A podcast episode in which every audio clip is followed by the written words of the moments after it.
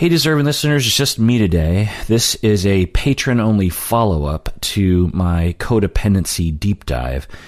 I asked in the deep dive for patrons to write in their own reaction to the deep dive, talking about their own experiences with codependency.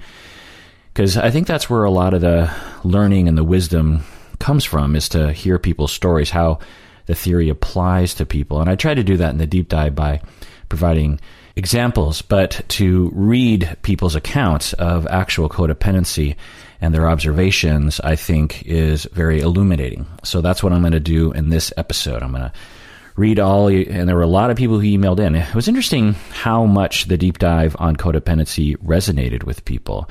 I didn't, I don't think I expected that, but now that I'm reading all your stories, it makes a lot of sense because codependency as a personality issue, I think is a lot more common and than, than people realize. And I also think that it is, uh, uh, you know, you can have mild cases of it that are, you know, quite common. Like when I start looking around the people that I know, I would say that there's a pretty good percentage that are at least somewhere on the spectrum. Maybe not like full blown, but but you know mildly codependent. And I think it's a real uh, ignored area for a variety of reasons that, that I might get into. But anyway, so this is a patron only episode. And if you want to hear the full episode, you have to become a patron by going to patreon.com. And when you become a patron, you'll get access to this full episode uh, along with a lot of other deep dives that we do. I don't know how long this episode's going to be, but probably long because there's a lot, a lot of emails. All right, welcome to the Patron Zone patrons. Thank you so much for becoming a patron. So, this first email, annual upper tier patron Z from Singapore, she writes in and says, There were certain portions of your codependency podcast where I felt as if you were speaking directly to me. Like when you said that it's almost like we can sniff these people out. It reminded me of my first date with my last partner. She, she said she needed to tell me something and I jokingly said, Well, what do you have? If I like you, there must be something wrong with you. So just chiming in here. It's interesting as I make these deep dives and people listen to them, and uh, there's a, a good percentage of people that will say that. They'll say, like, Oh my God, I feel like you were speaking directly to me. It was almost like you were reading my mind. And, uh, you know, we, I stand on the shoulders of giants, people who've come before me and done a lot of research and observation of personality and and I think that it's you know it confirms the disorder or the personality type the personality uh, issue when I do a deep dive like this and people are like oh my god that's yeah that's that's me. Um, so that it's it's gratifying to hear and I think that you deserve it. You know uh, one of the first steps, big first, significant first steps to recovery is to recognize that you have an issue. And if you don't know that an issue like this exists, then you just think that this is just normal life or this is your lot in life or there's something uniquely wrong with you or something. When in fact, there's a lot of people who suffer from schemas that generate what we call codependency. You also say here that uh, you, you can almost, it's almost like you can sniff these people out. And yeah, it's a really weird phenomenon that when you talk to people, codependent people, but there's all sorts of configurations that end up being attracted to certain people. And codependent people, they'll just be like, I don't understand. I, I date and every single person I date has, uh, you know, I, I, didn't know at first, but very quickly I come to learn that they, they had major problems in their life, you know, huge addictions or um, just other kinds of problems, and and they just think like, how come? I mean, does that is everyone an addict? Does everyone does everyone have borderline personality? How come I always meet the people who have narcissism in this town? And the answer is one, a lot of people are suffering, so there's that. Uh, two, uh, it's hard to know, but my model or my conceptualization is that there are just subtle clues that people will pick up on subtle ways that people will talk. And it's not that you necessarily sniff them out like on Tinder, because how could you know someone's personality? Um, maybe there are certain subtle cues on Tinder indicating certain things, but hard to know. uh, it's more that by the time you get to the first and second date, you're definitely picking up on certain behavior patterns and the way that they talk about things that will subtly trigger the attraction system in you to this person because you know that they will fit very neatly into your codependent situation. Anyway, uh, email going on with it. This is a long email, so let's probably get through a little fast. I resonate the most with the helpful codependent type, and perhaps I might bleed into the controlling type. I don't tell them who they can meet or be associated with, or where they can and cannot go, or how they can spend their money. But I get frustrated enough that I would give unsolicited advice in a certain tone that may come across as condescending. Yeah, just chiming in here. You know, to be very overtly controlling, then it's obvious that someone's controlling. Like not letting someone leave the house, telling them how to dress, and you know beating them or emotionally beating them into submission.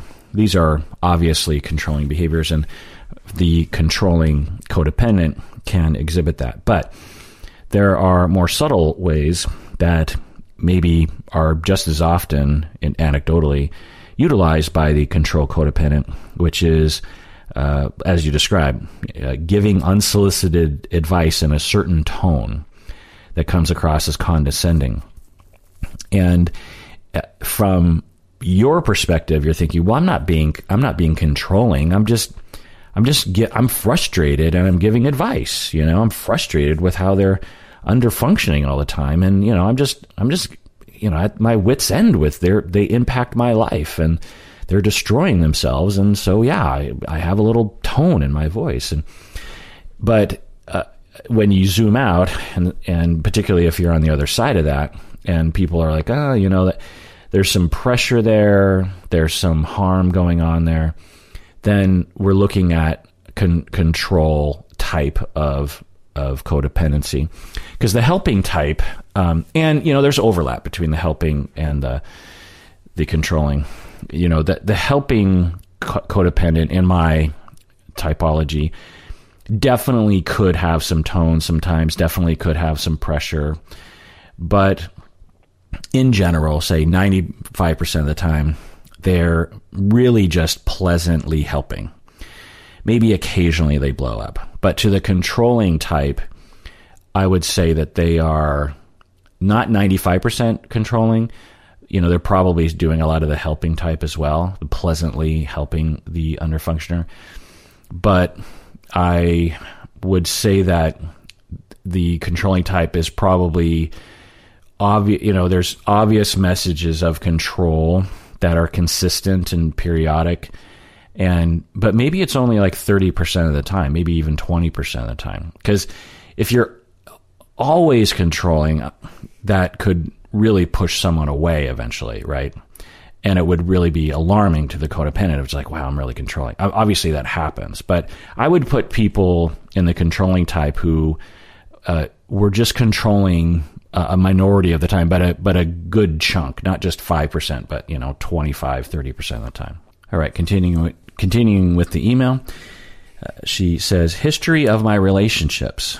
My first two girlfriends both had high functioning depression. During our relationship, they had suicidal ideation and had attempted suicide. However, I wouldn't say they were under functioners. In fact." We're friends now, and they are highly successful in their respective fields. I was always there to either take away the razor or talk them down from the window ledge, if not being at their side at the emergency room or the psychiatric ward. I also remember getting tired in the first relationship, and that was one of the reasons I left the relationship. At this stage, the idea of codependency never entered my mind. Just chiming in here. So, underfunctioning is not a global thing necessarily. It certainly can be. But many people who uh, who codependents are attracted to, you know, the person of concern, and the underfunctioner, they absolutely can be very successful in their job. For example, you could have someone who was an alcoholic who was very successful in their job. Uh, you could have someone who was a heroin addict who was very successful in their job. You could have someone who had narcissistic personality disorder who was very successful at their job. So just the fact that someone is doing well at their job does not exclude the possibility of them being the underfunctioner, having an addiction, having a personality disorder, having some impulse control problem, and w- that would fit very well with a codependent person. The fact that they had depression, though, is not necessarily, in my conceptualization, indicative of underfunctioning. If you're depressed, you're definitely suffering, and your partner definitely has to adjust to cope with things. But my definition of what will trigger codependency is uh, it involves a problem that is self destructive, where the person, the underfunctioner, the person of concern, could do things to improve or at least cope, steady the problem, but they're not doing it. And that's the key because the codependent person steps in. The codependent person becomes the manager. The uh, the underfunctioner is not managing. They're they're in a self-destructive cycle. So if you have depression only, that doesn't mean you're underfunctioning.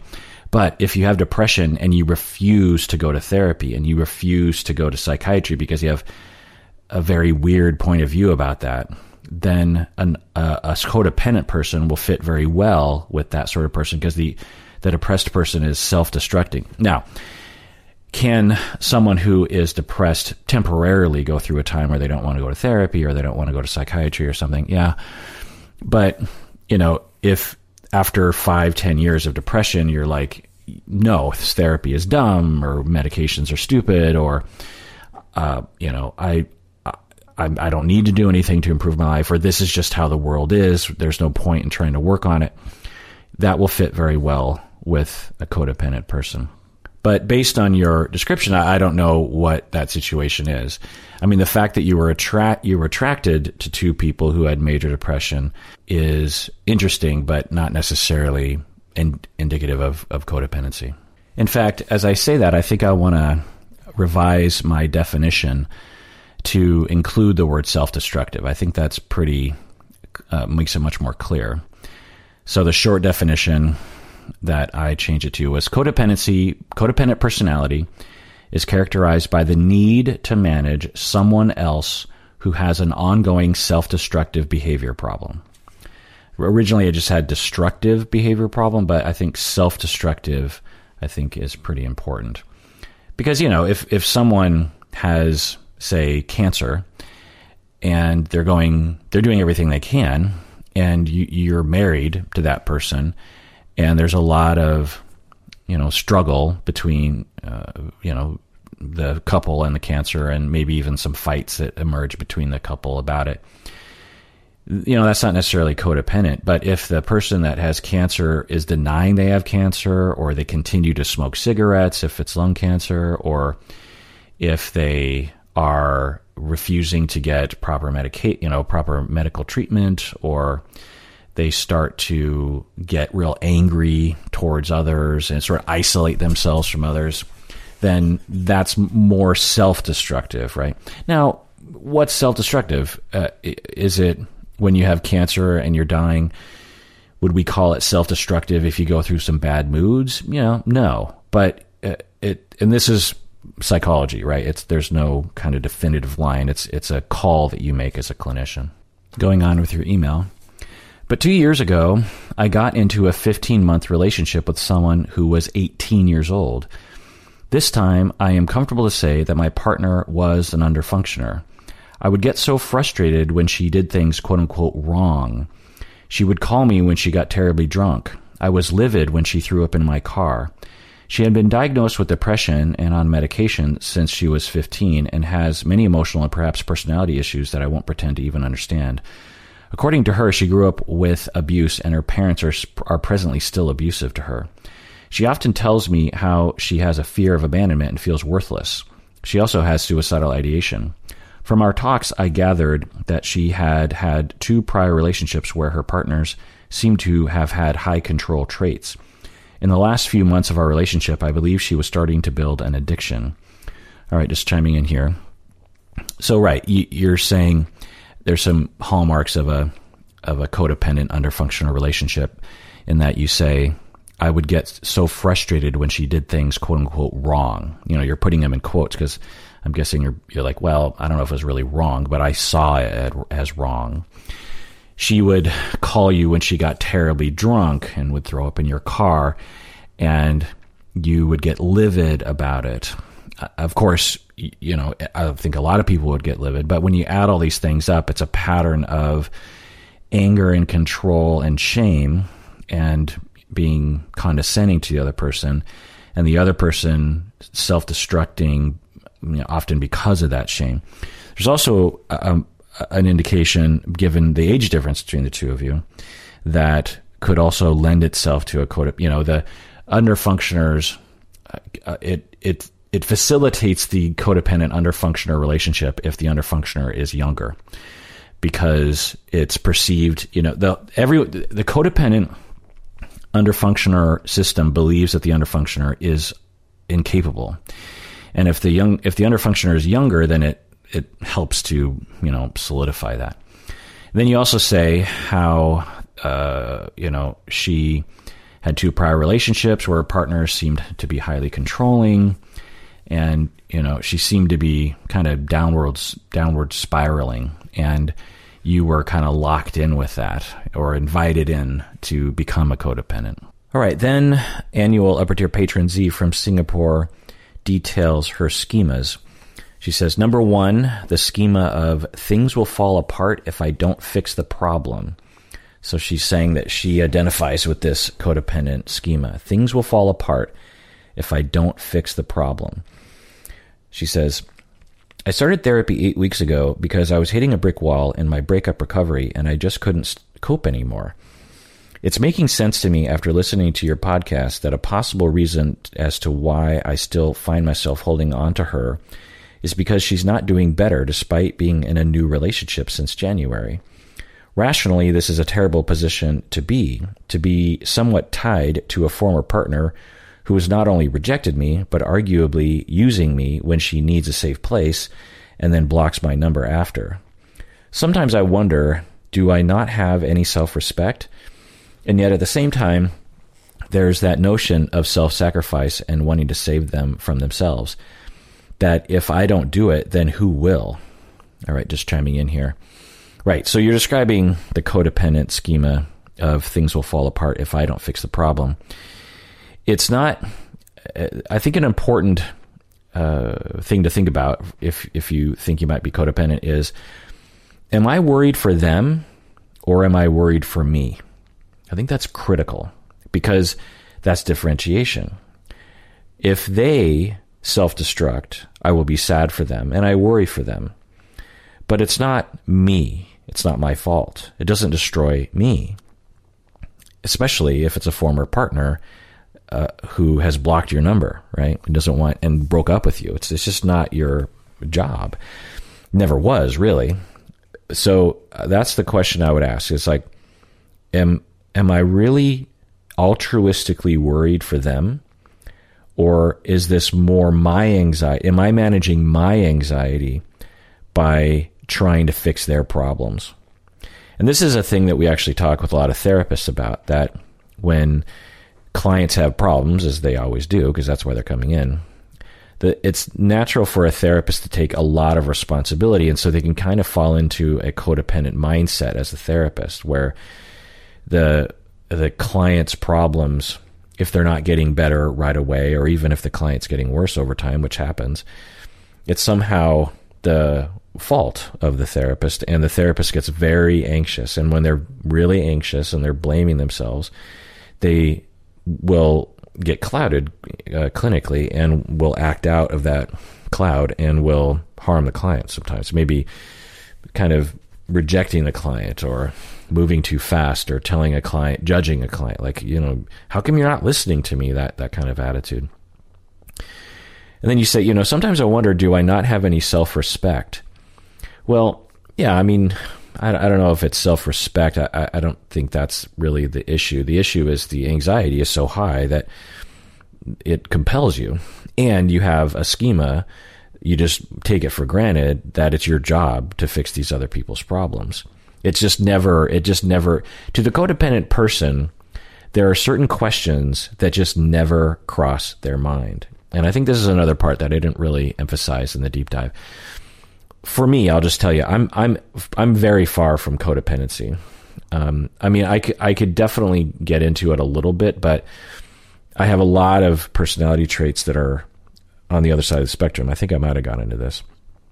That I I'm very protective of my time, and when other people have problems, I care, but I definitely do not feel responsible. You know, sometimes people email in and say, "How do you handle it when clients have all these problems?" And I think it's because I just don't really have the schemas that uh, push me into a savior complex, and uh, I, and the question. So when someone else has a problem, a question will enter my mind, which is, "Do I want to take this on?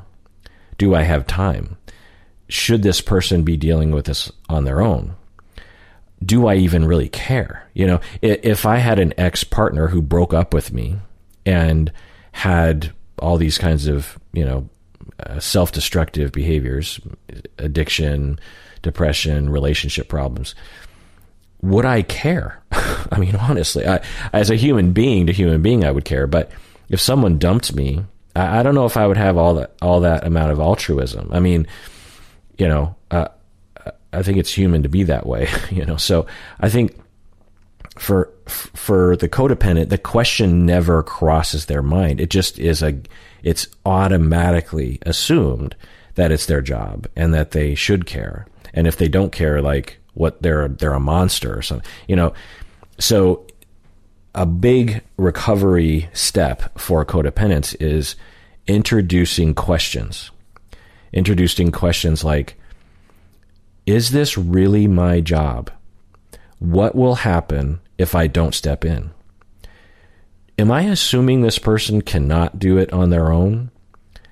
What gives me the idea that somehow I have I have the answers? You know, one of the things that I will tell my trainees is if you're telling your client, particularly if it's an adult, something uh, and you're frustrated, you might want to stop and ask yourself, am I telling this client something that is obvious? Because if it's obvious, then something else is at play here. You know, for example, for you, Z from Singapore, eh, you your ex partner calls you up and she's like, "I'm I'm in a really bad place. I, you know, I'm I'm getting into drugs and I, I'm suffering and my new uh, partner won't help me and, and you, you've always been there for me.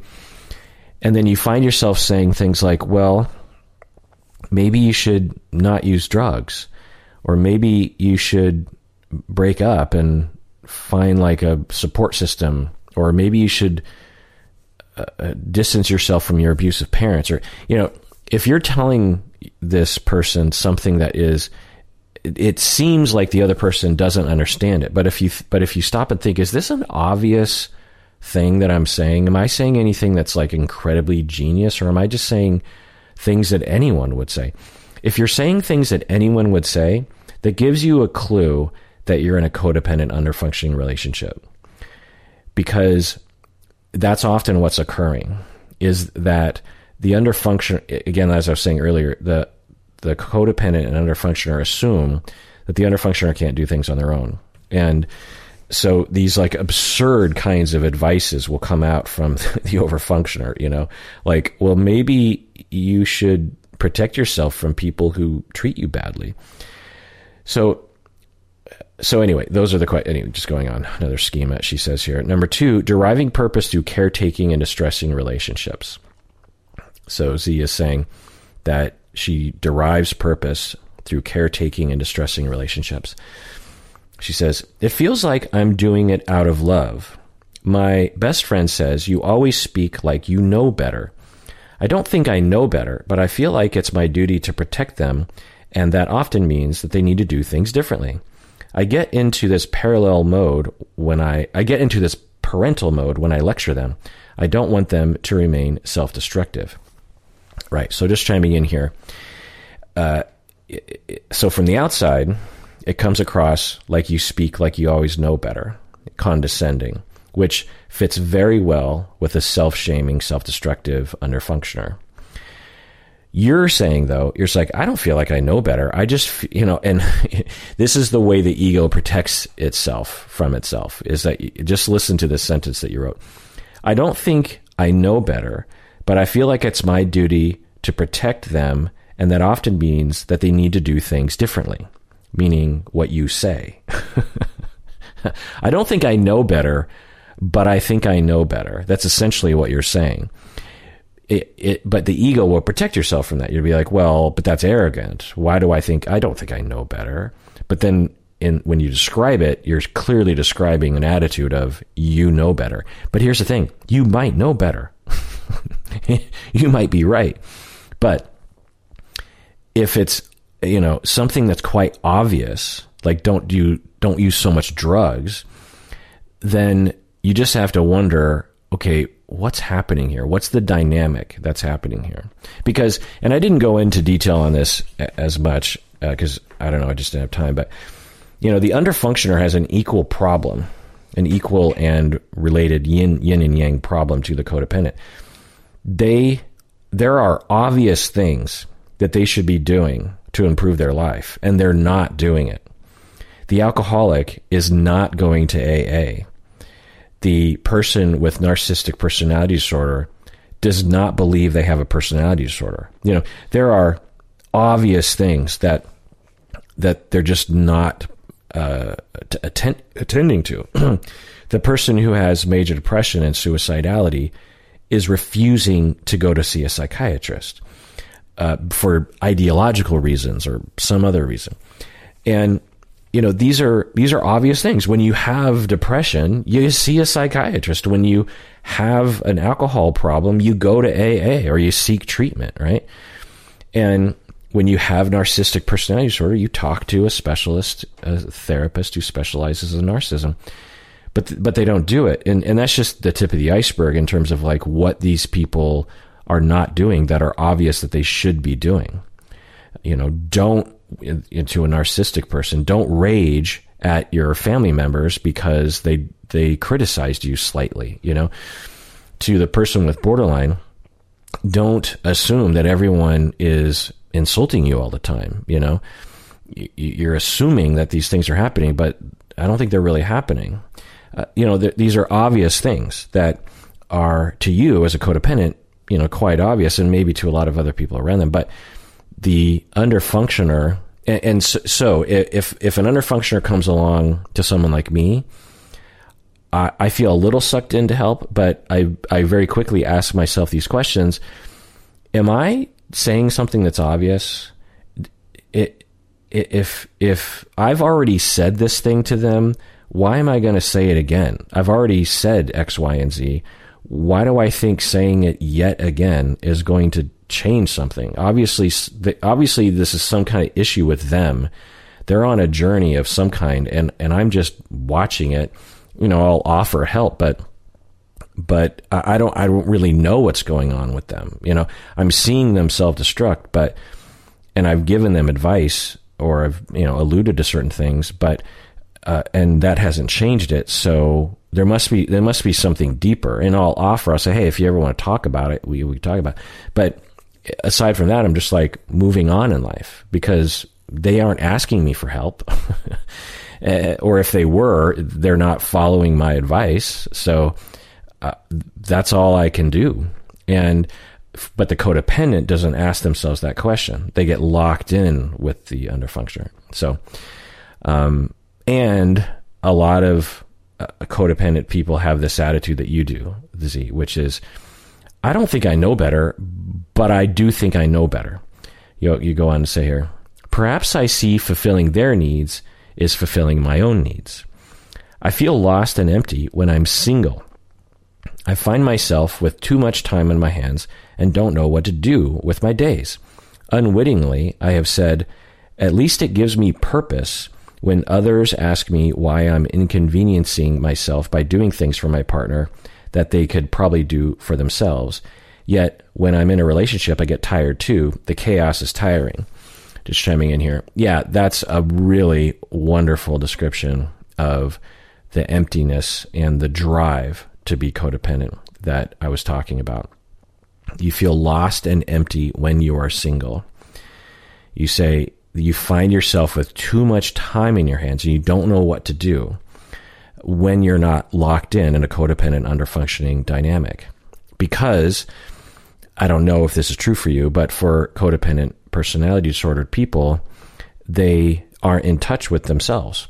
So, uh, for not everyone with codependency, but for you know a sizable chunk, uh, their codependent compulsion is partially driven by the fact that when they're not in a codependent underfunctioning relationship, they look to themselves. They have to just stare at themselves in the mirror, and they don't see anything. They don't feel anything. They're, and it's terrifying. So uh, you're you're sort of illuminating that. But then you also say that uh, oh you say you say that uh, when you're in a relationship with a co- under functioning person that you get very tired. So right, there's no winning with codependency. You know, if you're not in a relationship, then you're suffering because of the emptiness and without any purpose. If you're in a relationship with an underfunctioning person, obviously that has less suffering. So there's there's no there's no way out aside from recovery from codependency, which is awareness and corrective experiences, and re completely reworking all those schemas and, and really you know tearing them apart uh, experientially and intellectually, emotionally, relationally, and uh, what you'll get a lot of advice though if you're a codependent person is you just have to be single. They'll say you know, that's a, and I hear this all the time. People be like, you have to learn how to be on your own. You have to learn how to love yourself. Uh, and this advice, I'm always just rolling my eyes because it's like if th- if things were that simple, then uh, you know all you all therapy would be was just well you know just be single for three years then you'll be better. No, your schemas will still be there, and you'll be suffering during those three years because the the problem isn't the relationships always. It's it's internal. The problem is a problem of schemas and working models and relational trauma, you know. You go on to say here, but do I want to be the utility? Do uh, but do I want to be of utility to others because I don't have anything going on for myself, or do I need to be of utility because that feels good with my self worth being tied to being helpful? Just chiming in here. Yeah, it's it's probably the latter one. I don't know which one it is for you, but for codependent people, it is that their self worth is being is tied to being helpful. You go on here. I don't think I seek out such relationships though. This is when your statement about being circumstantially finding yourself to overfunction throws me off balance and makes me think if perhaps I'm not truly codependent. I've been single for one to two years now in between relationships before which to me doesn't fit the theory that there is this compulsive need to enmesh with someone and their problems. Also, I can recognize the red flags of people I interact with.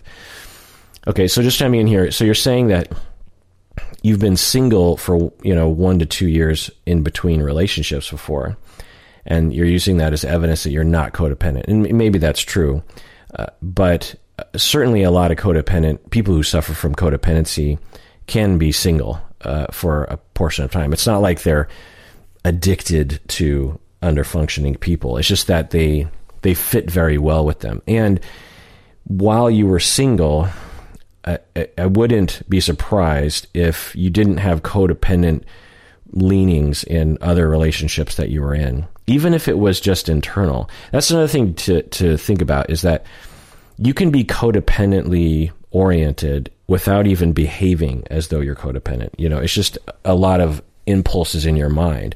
Like I could even see codependency manifesting with characters on TV, even like a reality TV show. I could see a codependent person really locking in in a paras- parasocial way with, you know, some character on a reality TV show and feeling very compelled to fix their problems and, uh, you know, compulsively watching the show and yelling at the screen, um, trying to help this self-destructive cast member on a reality TV show. So being in, you don't have to be in a relationship necessarily to to distract yourself from the emptiness on the inside through codependent means. And then you also, but I don't know. I, I, I don't, I'm not. You're you're much more aware of you than than I am. Um, eh, you know, because there is the possibility that you just randomly came across uh, a few underfunctioners who just kind of pushed you into a overfunctioning but not codependent uh, mindset. You know, if you have someone who is suicidal that you're dating, and uh, you don't feel some need to help them, you know, and to try to pick up the pieces around them, uh, then you know there's something wrong with you to some extent. So, uh, then you also say that you can recognize the red flags of the people that you attract. And yeah, so you know, there's different levels to this. Uh, you can certainly be on the mild to moderate side of the spectrum instead of severe, and have some self aware, be more easily self aware, more easily aware of you know how the process goes. All right, continuing with your email, you say that you identify with the schema that states, "I need to rescue, or things will fall apart." You say here, "I manage my partners." My latest partner mentioned, You feel better when you have control.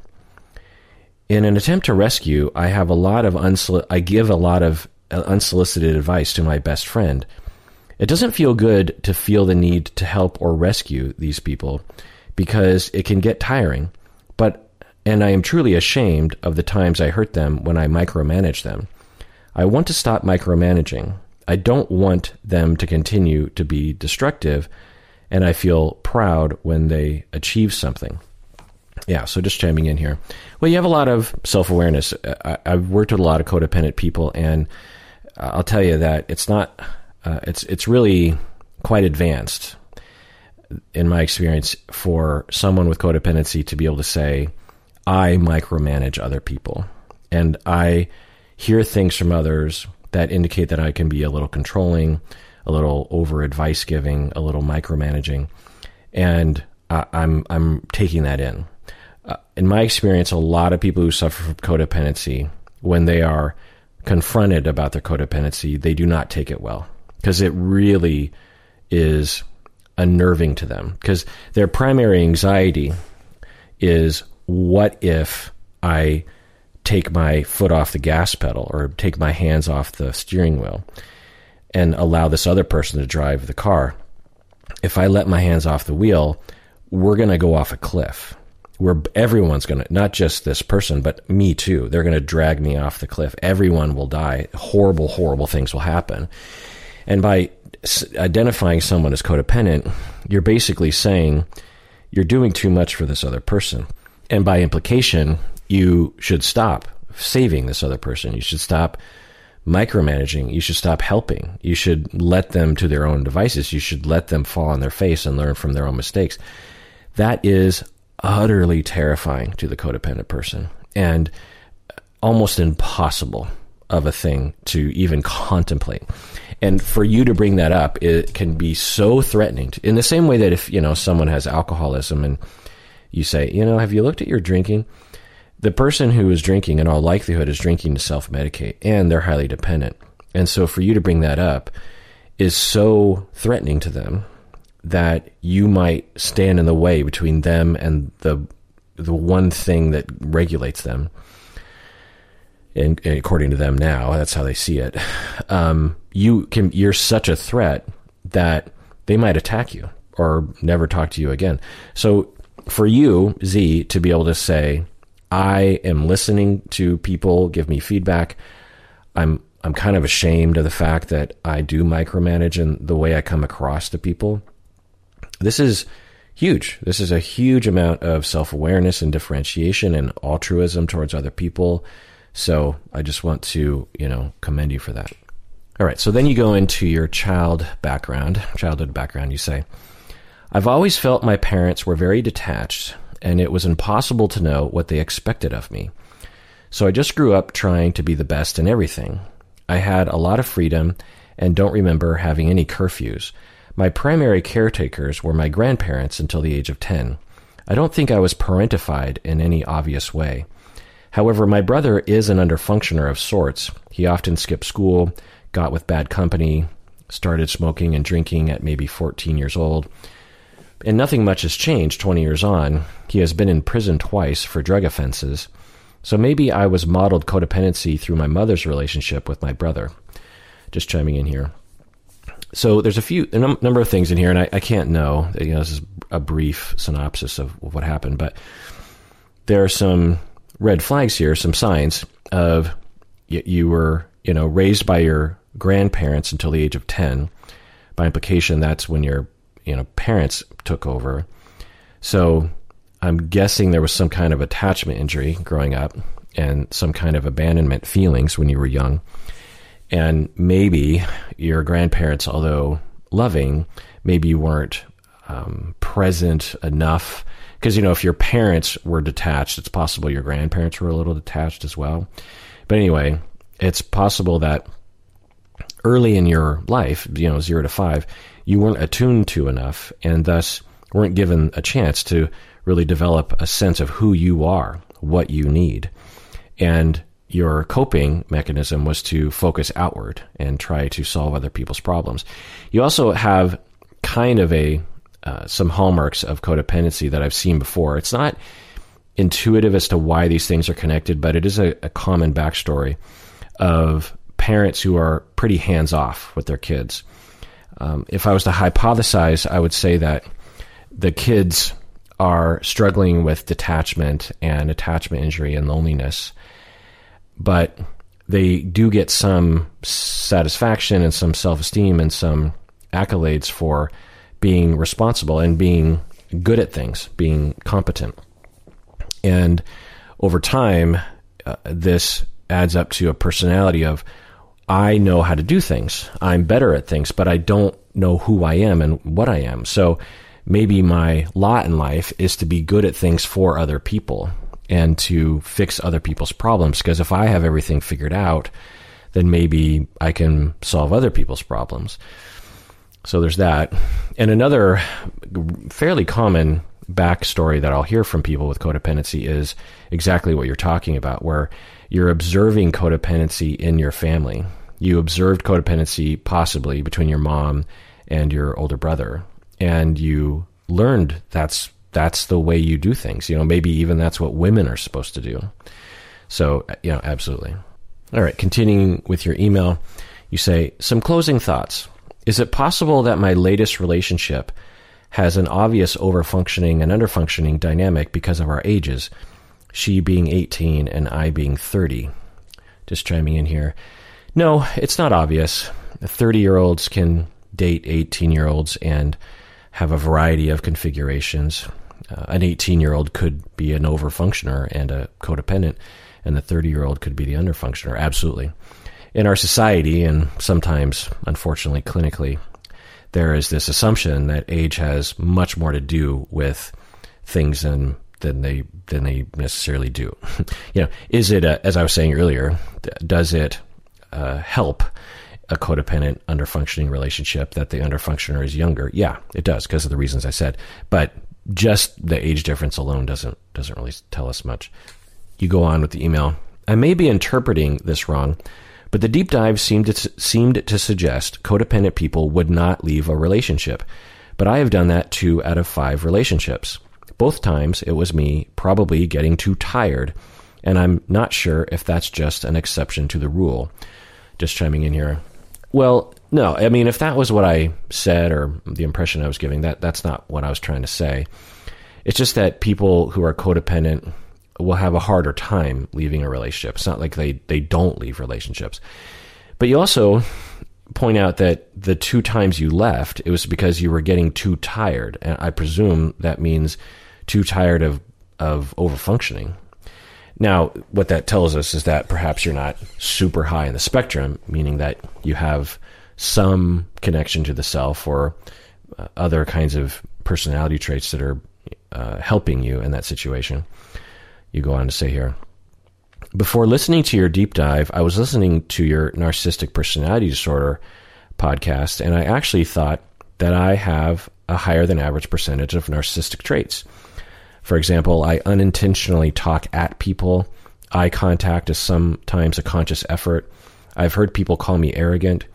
I also grew up and suppose now still excelling in various activities in school, college, and now at work.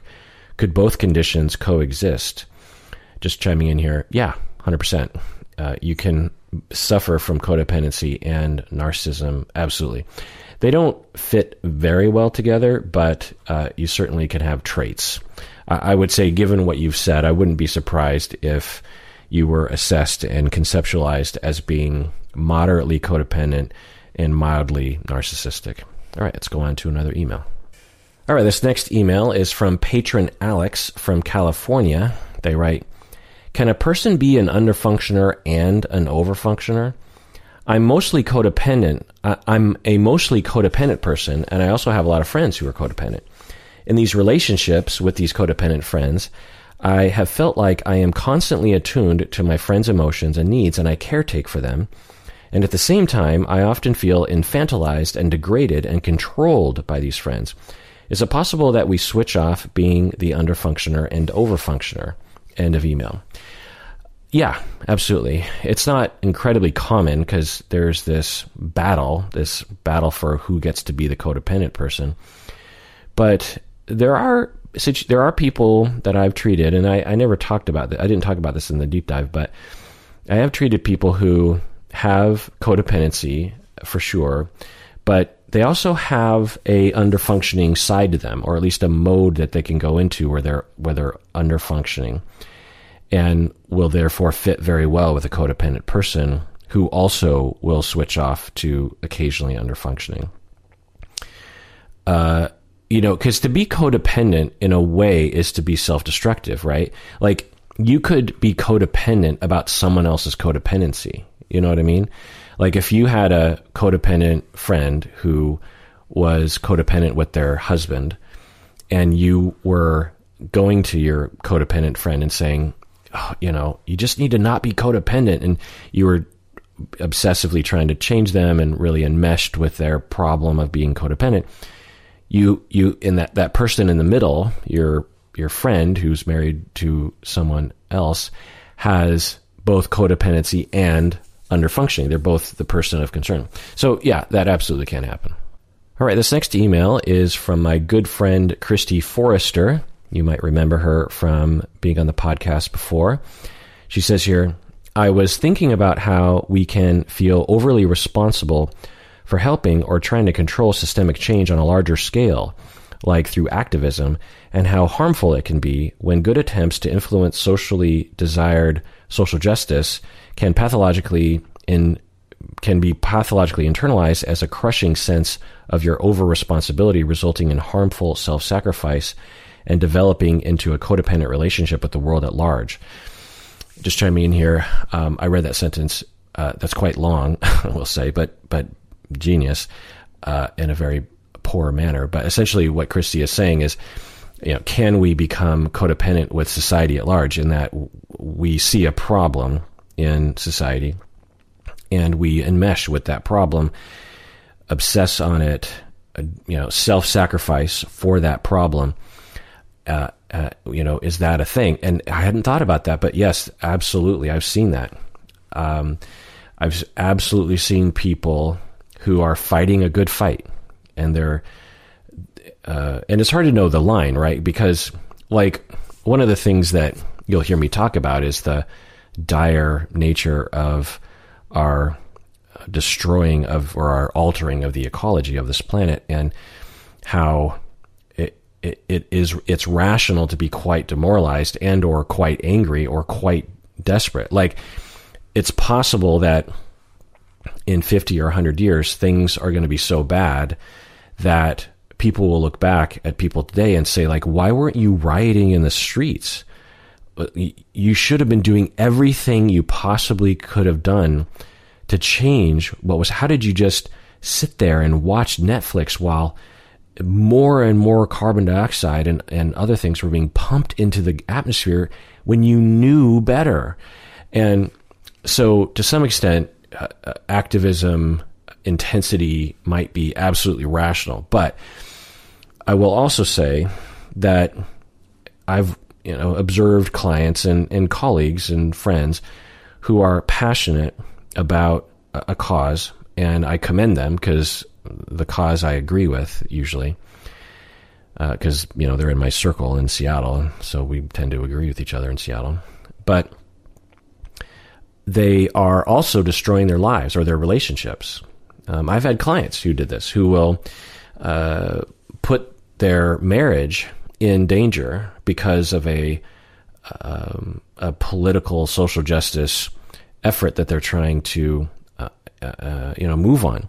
Now, some people might say, well, but doesn't the activism justify that? And I don't know. You know, I, I think that's a that's a tough question to answer. But I, I have it has been a question I've had of like, is that person? But I didn't frame it that way until Christy suggested. You know, I, I guess I would frame it retrospectively as, is that person obsessing about solving society's problems at the expense of their own. Because if they didn't focus on that thing outside themselves, they wouldn't know what to focus on because they, they're not in connection with the self and they also don't believe that they have the right to focus on themselves and they're not comfortable focusing on themselves. So, not that you would give up activism, but that you would also focus on the self. You know what I mean? It could also explain why some people seem to just be 24 7 on Twitter uh, spouting a particular political view, right? That maybe they're enmeshing with the problem because they don't know what else to do with their lives. Not that they're uh, pathetic human beings, but that what if they didn't have that, th- they would be empty and feel, you know, like they're worthless. Going on with Christy's email. I was also thinking about cultural pressures to be over functioning and self sacrificing. And I keep thinking, and I kept thinking of many people's experience with religion, but Christianity in particular, and how if Jesus is our role model, he was the ultimate self sacrificing example. He died to help us and to protect us from a powerful and punishing father. This was drilled into my head as a child that self sacrifice was the best way to love, that others mattered more than me, rather than a balanced narrative where my needs matter just as much as others. Yeah, another genius uh, uh, angle on this, Christy, I hadn't thought of that. Um, I mean, I guess I kind of thought about it, but I didn't talk about it. But it's important, right? That you'll hear people talk about how Christianity, particularly certain sects of Christianity, Catholicism, that martyrdom is the highest form of, of a life. Because from I'm not Catholic, but from what I understand, Catholics often are drilled into their heads this idea of that Jesus died and, and suffered, and it's just this frequent image that's pumped into kids' heads of Jesus being flogged and bloody and you know just horrible things happening to him he did this for you because he loved you. He protected you from your own sins. In a sense, Jesus was codependent to us because of our self destruction. You know, Jesus died on the cross, according to, you know, most Christians, because he was trying to save us from ourselves. He literally, in a sense, uh, you know, completed suicide you know, turned himself in knowing he was going to die, according to the story, because we were sinning and he, his love was so, uh, you know, huge and, and divine and, and wonderful and all encompassing that he, he killed himself for us. And we should do the same, right? We should sacrifice ourselves for others as well.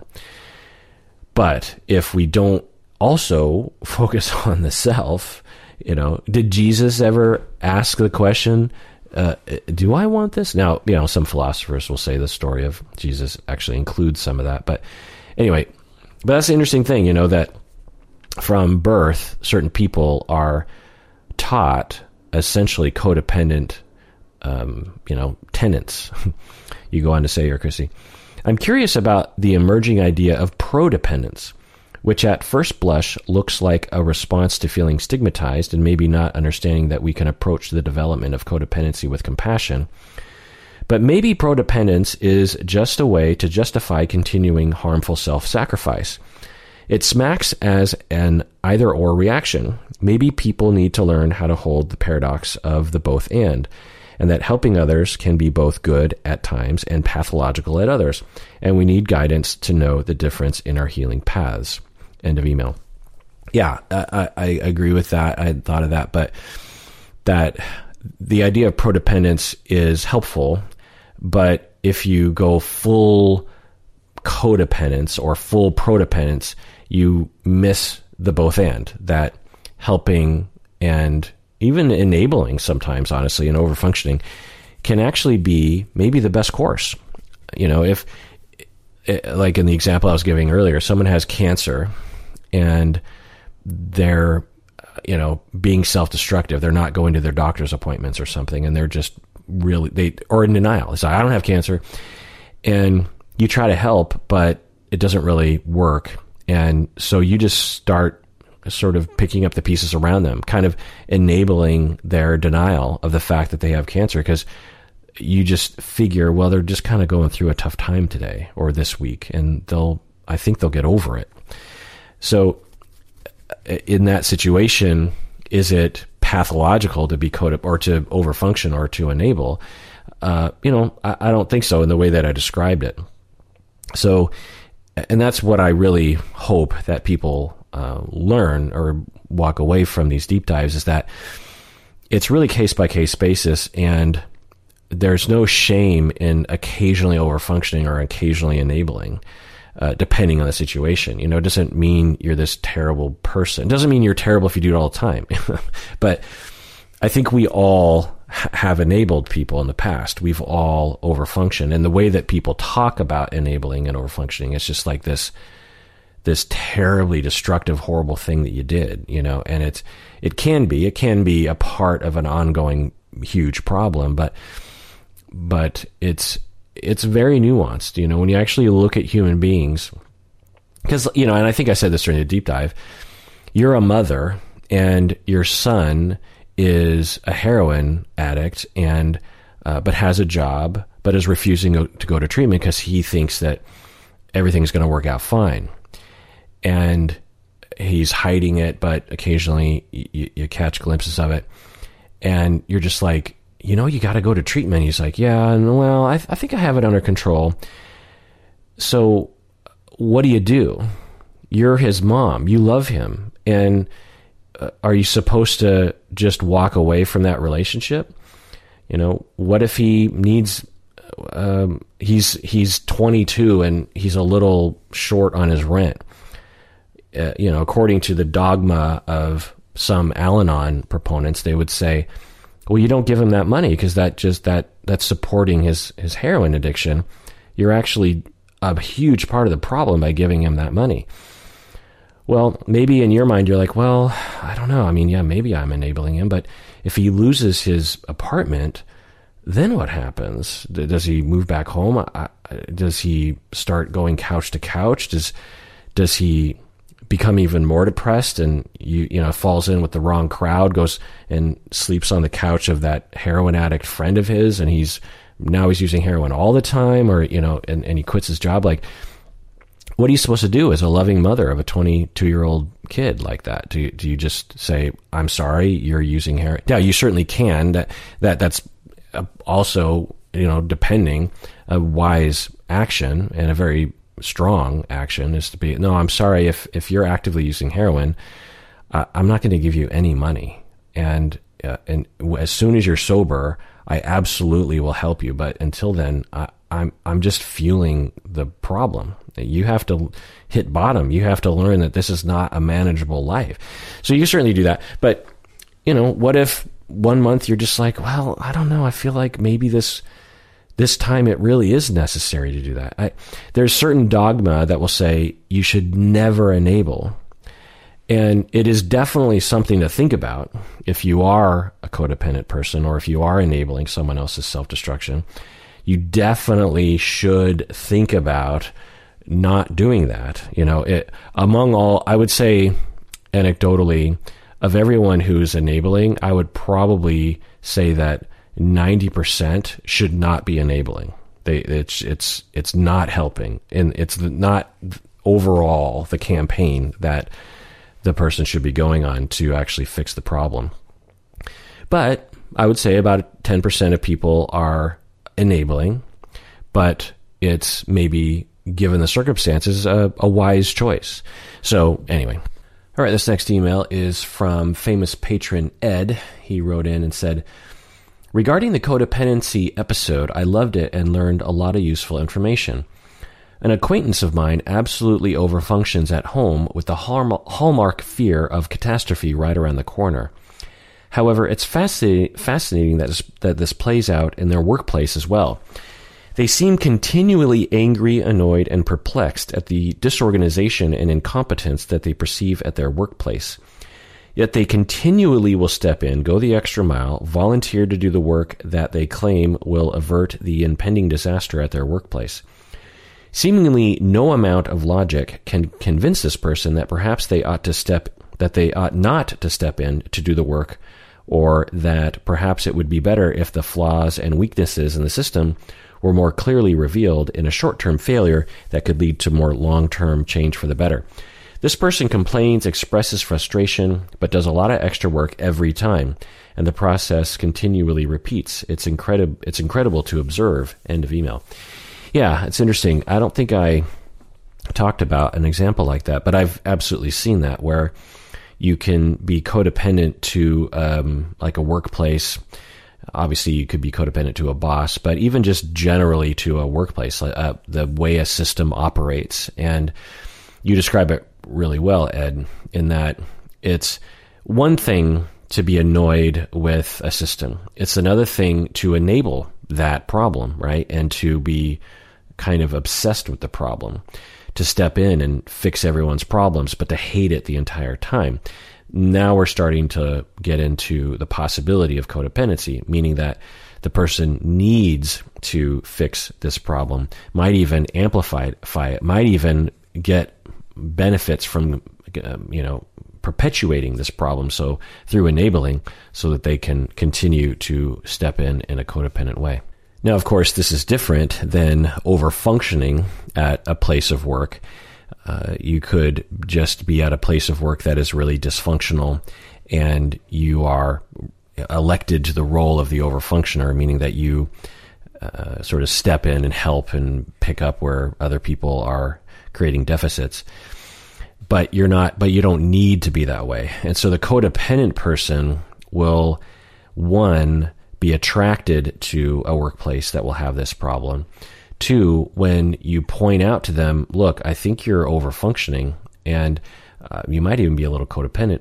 The person, uh, if they are not codependent, they will say things like, uh, oh yeah maybe. Maybe i should or and or they will just naturally come to that their own conclusions like you know what i'm done fixing everyone else's problems here.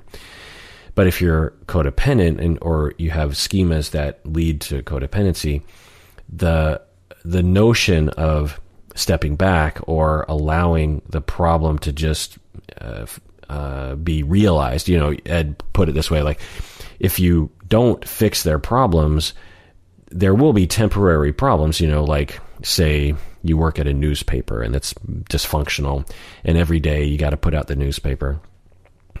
In this world, there are still physical newspapers. I guess there are still physical newspapers anyway. And if you don't step in to fix the problem every day, the newspaper will not be published. And that's a big disaster, right? Because that's what newspapers depend on is that that regularity. But if you always step in and fix it, um, they can never learn from their problem. They can never fix their own problem. They can never face their issues, fix it, and learn that, oh, I guess I can fix my problem. That sort of thing. Um, so maybe the paper doesn't come out one day, but on the broader scheme of things, you've actually helped the system to look at itself because they have they have a problem anyway. And along these lines, just while I'm on this topic, we don't often talk about this that relationships at work are incredibly emotionally intense. They can be. They can be just as, if not more, emotionally intense as your family relationships. You can be abused by a boss ongoing. you can have a codependent relationship with someone at work. You can very much depend, attachment wise, on your relationships with people at work, particularly your superior uh, and others. So uh, we often look at work relationships as well, you know, that's just work, or or school, for example, your kids in school say, you know, it's just their friends at school, or it's just their teacher. No, uh, certainly it can be not significant, but uh, it often can be very significant to the point where I have had clients where 90% of the time we're talking about their work relationships and how their traumas are being triggered, how their attachment needs can or are not being met at work, that sort of thing. All right, this next email is from upper tier patron Jasmine. She writes in and says, My therapist said that I don't have any diagnosable disorders and followed up with saying, quote, There's nothing wrong with you. You just will likely always have a difficult time making friends and with relationships. End of quote. I don't necessarily agree with my therapist's statement. That said, I think I have codependent behaviors, if not the disorder. You helped me a lot in describing it. Some background. Uh, but just chiming in here. Yeah, so, you know, I, what do I say about therapists? um, always talk with your therapist, as Bob says. If if you're like, you know what, I kind of I was listening to this podcast and I, I think I might be codependent. And uh, let me describe what this podcaster means by codependency. You know, uh, I'm guessing that your therapist would go along with that. Uh, I would hope that your therapist would respect your opinion about you. Um, so, you know, that's the path. Uh, the other thing is that some therapists just they don't really orient themselves towards personality disorder conceptualizations.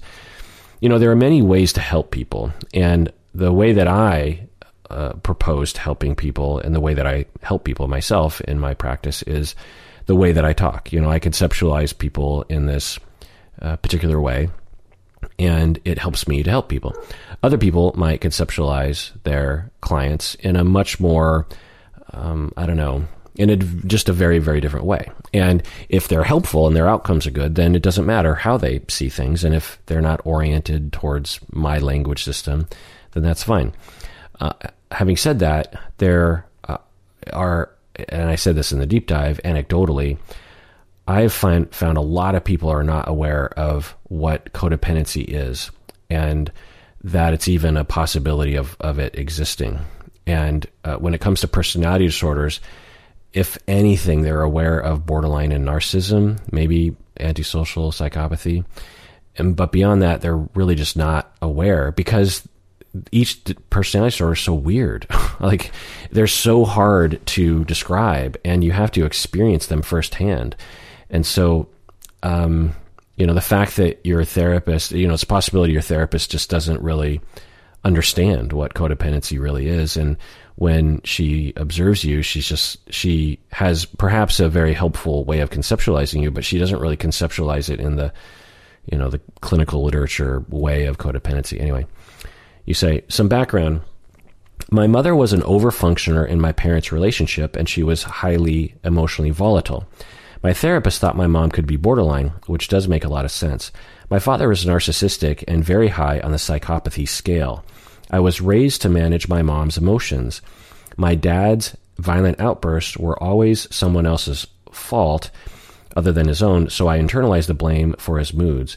I was extremely parentified and was taught that my value and any female family member's value for that matter was in what they provided to the family. I was constantly afraid that if I was not vigilant with my mom's mental health, or if I said the wrong thing or didn't support her enough, that she could attempt suicide. It is something she had threatened before, and it is something my father suggested to her that would help the family. So just chiming in here. Jasmine, I'm so sorry you went through that. I mean, that is awful. To have what seems to be a psychopathic, narcissistic father that's terrible on you know so many levels. The abuse, the you're saying that he made you feel like it was all your fault for his moods. You're watching him harm other people. Uh, not only that, but your mom uh, might have been suffering from borderline and was probably you, know, you, say she was highly emotional volatile because she was being triggered a lot and uh, by her husband and, and other people and you're all alone taking care of your mom who is desperately trying to take care of herself while also being codependent for your father. I mean, that is that is just an awful, awful childhood, and I'm so sorry you went through that. And you know, perfect greeting brown, greet, greeting brown. it's late, people. It's it's late in the evening. Um, breeding ground for codependency, right? Because one, you're being modeled it by your mom. Two, you're being taught literally, uh, particularly since you're a woman, a girl, that your only worth in this family is being helpful to others, and you're being, uh, you know, denied attunement and a chance to explore who you are and that you have value and that you can think of the self. So yeah, it's it's a perfect breeding ground gr- greeting Brown. You go on here. I very much identify as the chameleon codependent as I struggle to find anything I'm truly truly passionate about. Any of my wants or needs or goals can be morphed to fit whoever I'm around. I started dating my now ex-husband and within weeks we were engaged. I absolutely saw no red flags. I found out after we were married that he is a liar and a thief. When he overspent to punish me, I thought if I just showed him how much I loved him, he'd no longer feel the need to overspend to punish me. I supported every whim he had. I learned about any hobby he was interested in. I got second jobs and took up couponing because he couldn't remember to stick to a budget. I told myself that if I help him with his issues now, he will be available to support and love me later when I need it.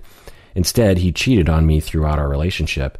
His parents blamed me and gaslighted me, by your definition of gaslighting, and he wiped out any savings I had and maxed out my credit cards before leaving when I had COVID.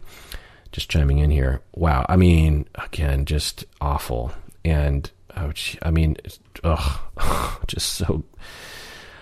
Uh, so to you know attend to your email here in terms of I think what you're saying is because of the breeding ground for uh, codependency in my childhood and maybe severe codependency and you know severe lack of connection with the self and severe lack of self-esteem you uh, start to date and you, you you say in the beginning you're like I didn't see any red flags but he, it, the way you describe him, he kind of sounds like your dad, right? Someone who might be on the psychopathic scale. And you might have, you know, the way psychopaths will come across in a certain way. Having said that, um, I actually had a friend, uh, kind of, you know, is more close to one of my other friends, but uh, who was absolutely a classic con artist psychopath. And I didn't, you know, I was a therapist, I think, at the time, and did not detect it at all. So, you know, it's not like psychopaths are obvious all the time. But anyway, it seems possible that you picked up on certain things that he was exhibiting that reminded you of your dad or of someone who has a problem. It sounds like he both was, you know, slightly psychopathic on the, at the very least, and also had a massive spending addiction and also a, a problem with empathy, right? And so you, you know, might have sniffed that out. It's not your fault that he did this to you. That's 100% his fault. But it does explain why you would potentially be attracted to him and also just jump into relationship you know within weeks you were engaged that that kind of thing um but yeah i mean it's just awful uh, but you you bring up some really uh, poignant um, self awareness here. You're saying, I told myself if I help him with his issues now, he will be available to support and love me later when I need it. I think that is a common codependent, uh, you know, mantra.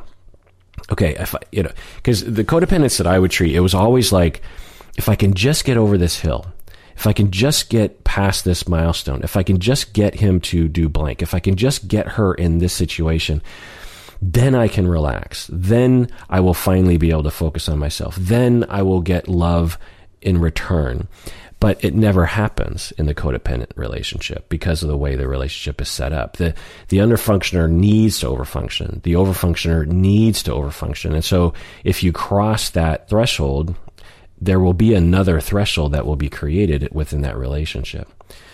Um, you also say here that I thought if I just showed him how much I loved him, he would no longer hurt me.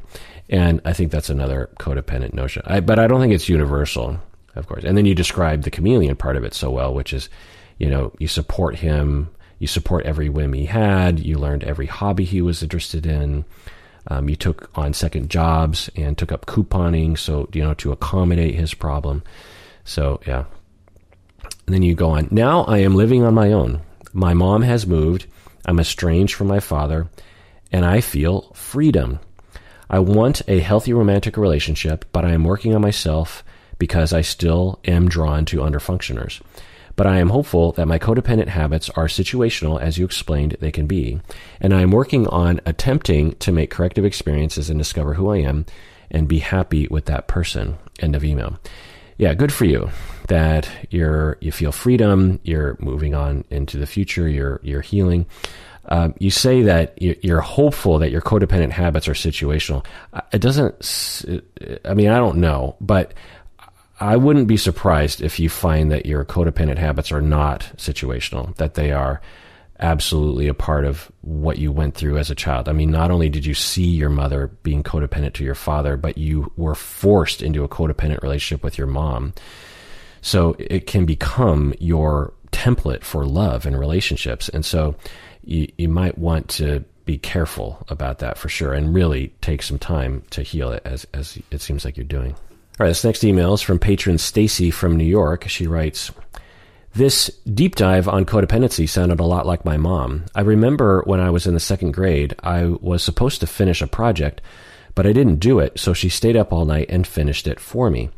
Now that I am moved out, I can see a lot more clearly how codependent she is with my brother.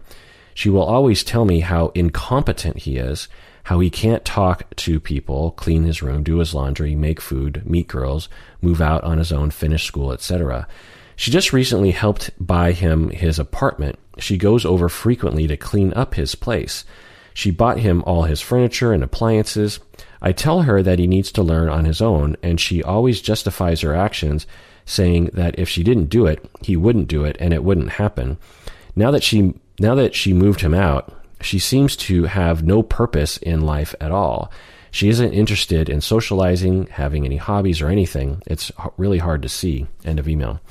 Yeah, this is a, a fairly common configuration codependency is a codependent mother with a underfunctioning son who is an adult who is, uh, you know, not uh, growing up. And both, and everyone agrees, uh, incorrectly that he is completely incompetent and can't do things on his own. And uh, as I, I think I said in the deep dive, codependent parents will fit very well with avoidant and or dependent children for obvious reasons because the avoidant personality sort of person their main uh, schema is i am incompetent 100% there's just no way I can do things on, on my own. Or no, sorry, that's dependent. With avoidant, it's there's something deeply wrong with me, and everyone knows it.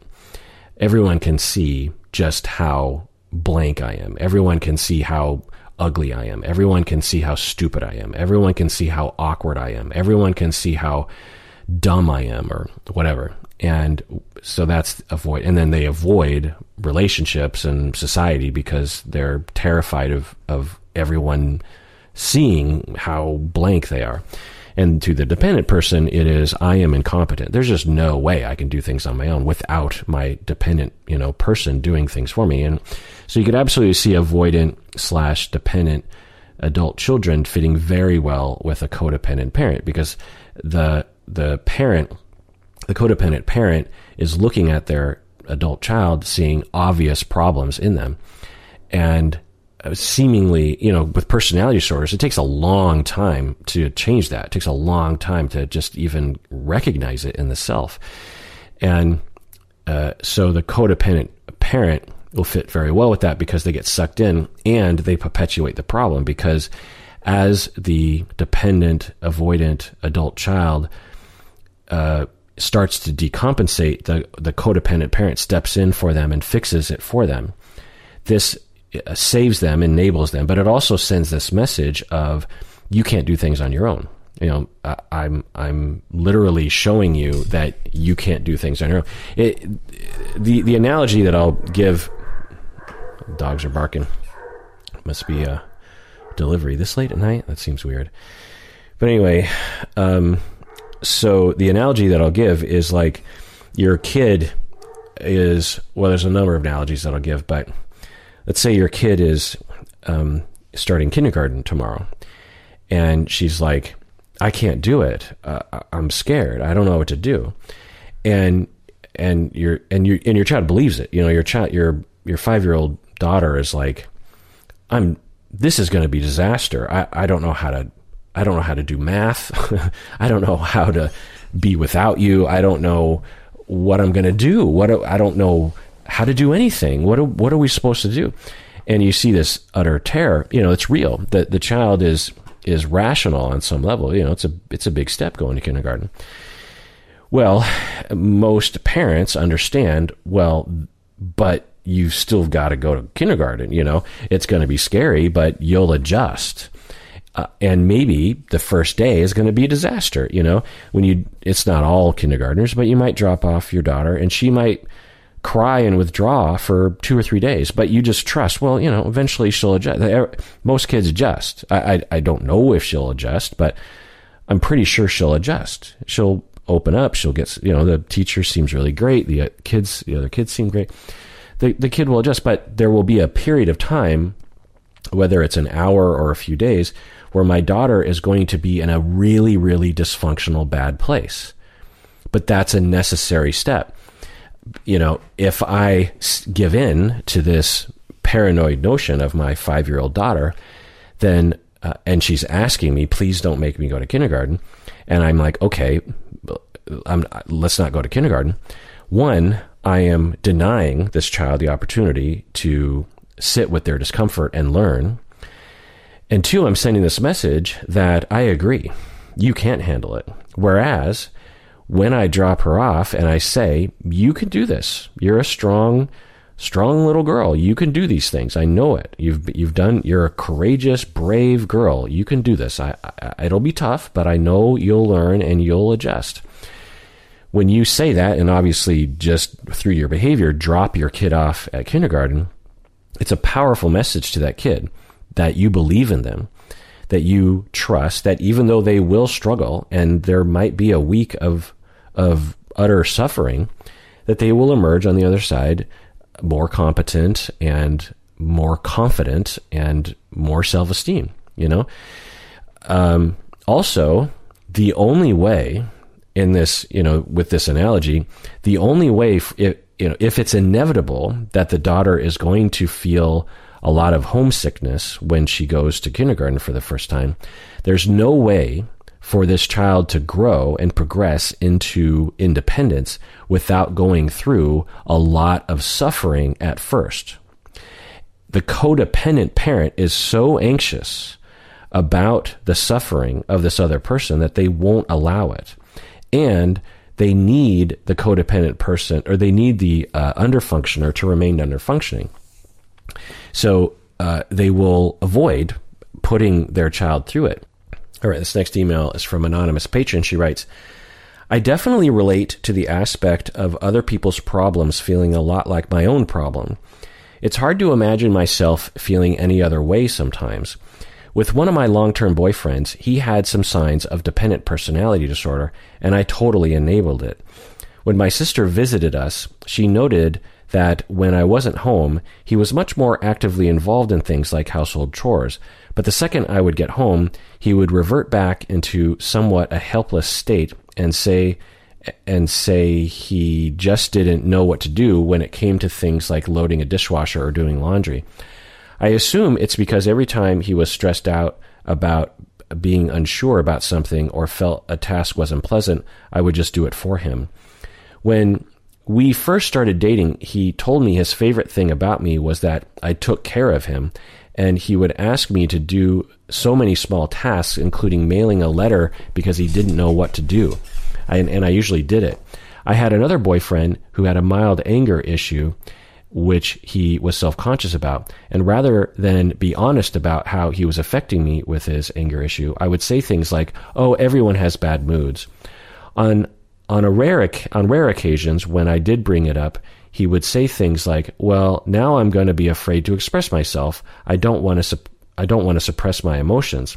So I kind of felt like I needed to placate and not make him feel bad. End of email. Yeah, anonymous patron, you're, you're really describing a lot of aspects of codependency. You say, you know, you can relate to the aspect of other people's problems feeling a lot like your own problems, and it's you're saying it's hard to imagine feeling any other way. For the codependent person, that that's that's the reality. It's just like, wait, so I I'm I think weirdly, you know, like other people's problems aren't my problems. Like it, it it's such a foreign idea and so counter to all their schemas when you present this idea to codependent people they'll they'll look at you like you're crazy it's like talking to someone with borderline and saying your feelings of abandonment are often overblown if not completely invented by your wounds being triggered to say that to a borderline, they're just like, uh, that's crazy talk. You're insane. People are abandoning me all the time. You know, eh, eh, eh, now what will happen with borderline people is they'll often push people away and then abandonment will happen. But anyway, so to the codependent to say, you know, other people's problems, they're literally not your problems. You can help, but you, you know, you don't have to. And it's not your job to help other people's problems. That it's your job to be a good human being, but that doesn't involve you sacrificing yourself for other people. Like you deserve to take care of yourself first, right? You know, you in the airplane you put the oxygen on yourself first and then on your kids. You you don't you don't put it on your kids first and then die. You know, it's just not the way that you do things. And then you also say here that you had a, a boyfriend with dependent personality, and again that fits very well with codependence. And also you're saying that when he when you weren't around, he didn't act as dependent. And so that's why the, the codependent and dependent, and the, these things mean different things. Remember, the codependence means the co-alcoholic. And uh, it seems like we should have a different word for it, but anyway, and dependent means overly dependent on humans. But the codependent person fits very well with the dependent person for obvious reasons. The dependent person be- actually believes they're incompetent, and the codependent person also needs to believe the other person is competent and is always giving advice. And then you say that you're, uh, you know, when we first started dating, his favorite thing about me was that I took care of him. That's a frequent dependent person thing to say is like, I'm just so glad you take care of me. Cause that is their main concern. Like 51% of their, of their personality is oriented towards retaining care from their caregiver. Uh, and then you say that you would make excuses for his bad for his anger problems and that's another codependent thing that's that's enabling right that it's not just about alcoholism or drug abuse or something it absolutely can be about personality traits that codependent people uh, they and then they don't say it necessarily consciously it, can, it it'll just be like this knee jerk reaction you you see you know you saw your partner going, "Oh, golly, I get I get angry. I get I get angry, too angry sometimes." And without even thinking, you just quickly respond as, "Well, you know, some people have moods. It's not a big deal."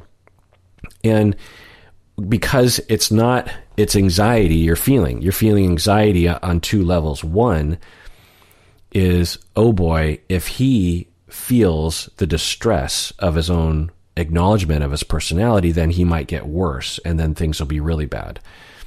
So I have to solve that right away by telling him, no, no, no, everything's fine. The other thing is, is if he starts to go down a road of recovery regarding his anger, then I won't have anyone to be codependent with. And that's terrifying to me. And so I'm just going to tell him, no, no, you're fine. Just stay how you are. You know, it's this unconscious knee jerk reaction of don't change. You know, everything's fine. Just, just stay the same. That, that kind of thing. Um, let's see, you also said that when you would bring it up to him, finally, you know, you'd say, hey, you know, you do have an anger problem. He would say, he would have these excuses like, well, now I don't want to express myself. Um, and then you said, so I felt kind of like I needed to placate. So that's a very common, um, you know, negative feedback loop if you're familiar with system systems talk. to push the two person system back to homeostasis. So, and this is something that I work a lot on with codependent people is, you know, as we talk about how to um, extract yourself from the enmeshment of codependency, uh, they, you know, we'll, we'll talk. Okay, I'm going to go home, and the next time he gets angry, I'm going to point it out to him. You know, okay, instead of placating. Okay, good. So, you know, she goes home, she points it out, and then she comes in and she says, Okay, I did what you said, but it didn't work. And I'm like, Oh, tell me what happened. Well, he got angry and I pointed it out to him. I didn't enable him. And then he said that I was making him feel like he couldn't express his feelings and he's, and he started to, you know, act erratically. And so, eh, you know, everything just blew up in my face. And so I went back to placating him. And what I will say is, well, that's to be expected. If you're to, uh, you know, upend the rules of the system, there's going to be a reaction from other people, but you have to persevere through that. It's not like you're going to change, you know, from being codependent with your husband and he's just going to be like, "Oh, cool." You know, he, he's going to it's not going to feel good to him. It's going to be it's going to be very scary for him. He he really needs you or he feels like he needs you to be this way for him. He he actually will benefit in the end when you change. But at first he's it's not going to feel that way to him. It's going to feel very foreign at the very least and it could be very scary. And you know, he he could feel untethered because it's like, "Wait, where's my enabler? Where's my mommy?" And uh uh, that, but that's okay. You just that's part of the codependent sort of kryptonite is when I try not to be codependent, the person of concern has problems. Well, I better be go. I better go back to being codependent. It's like no, no. That's the whole point. You have to push through that and allow the you know so with in this situation and i don't know obviously you'd want to talk to a therapist about this but if someone came to me I could see it being possible that it's like, okay, go home, confront him on his anger, and when he explodes or has some sort of decompensation, just say, hey, you know, is there anything I can do to help? And if he's like, um, you know, and, and then if he asks you to do something and it's possible for you to do it and it's, it's not unreasonable request from you to you, then, you know, you could accommodate, but, you know, I would be skeptical about helping him because it's his anger and you're not his therapist and you're not his mom. You know, I, as I say this, I, have I've had this conversation so many times with codependent people. You know, you're not his therapist. You're not his parent. You're not his mommy. You're not their daddy. You're not their savior. They have their problems and they have to face them. And maybe that means that they go through a period of a few years where they really kind of struggle.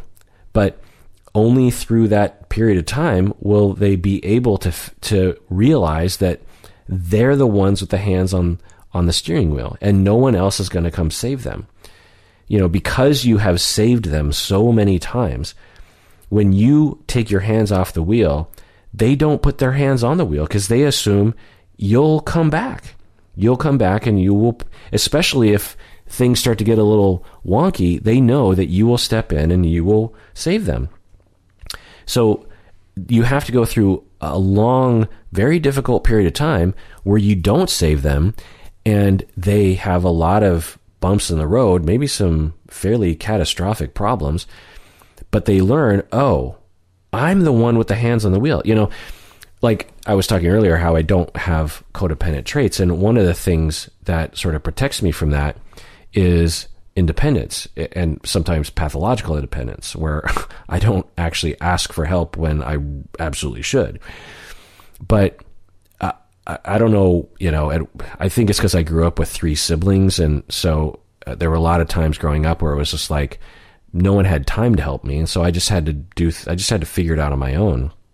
And so uh, when something is going wrong in my life, I do not think about other people helping me with that. And I also don't think other people need help with that because in my family, the, the family I grew up in, the style was it, there wasn't a lot of interdependence. There wasn't a lot of uh, people depending on other people for everyday life things. We were kind of all just said, you know, you'll figure it out. You'll you'll do. You'll, and I think you know it went a little too far at times, but um, but anyway, so helping codependent people live in the space of other people's problems are their own. And the best thing they can go through, you know, I'm telling the codependent person, the best thing that your underfunctioner can experience is the pain of having to face their problems on their on their own. That is a wonderful pain. In the same way that the kin, you know, the daughter going to kindergarten, one of the best learning experiences she's going to have that you're going to bless her with, that you're going to gift her is the discomfort of going to kindergarten without you there that is incredibly uncomfortable for her, but it's a gift that you're giving her.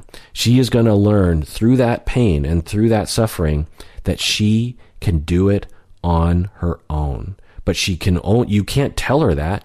You can't say, hey, you can do that on your own. The only way she's going to learn that is if she suffers.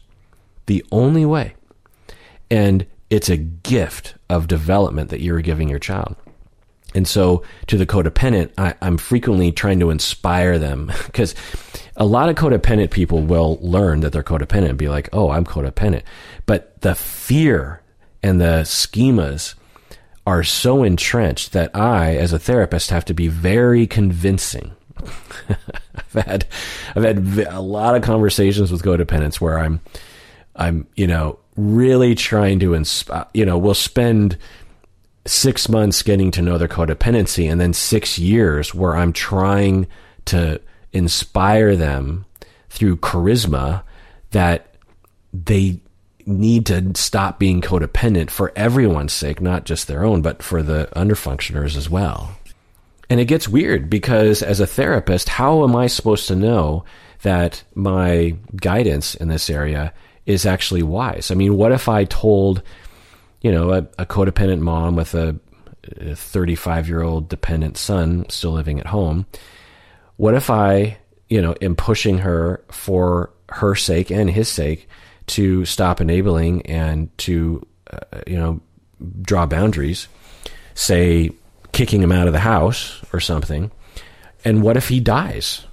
You know, it, I don't know. I don't, it's never happened, by the way.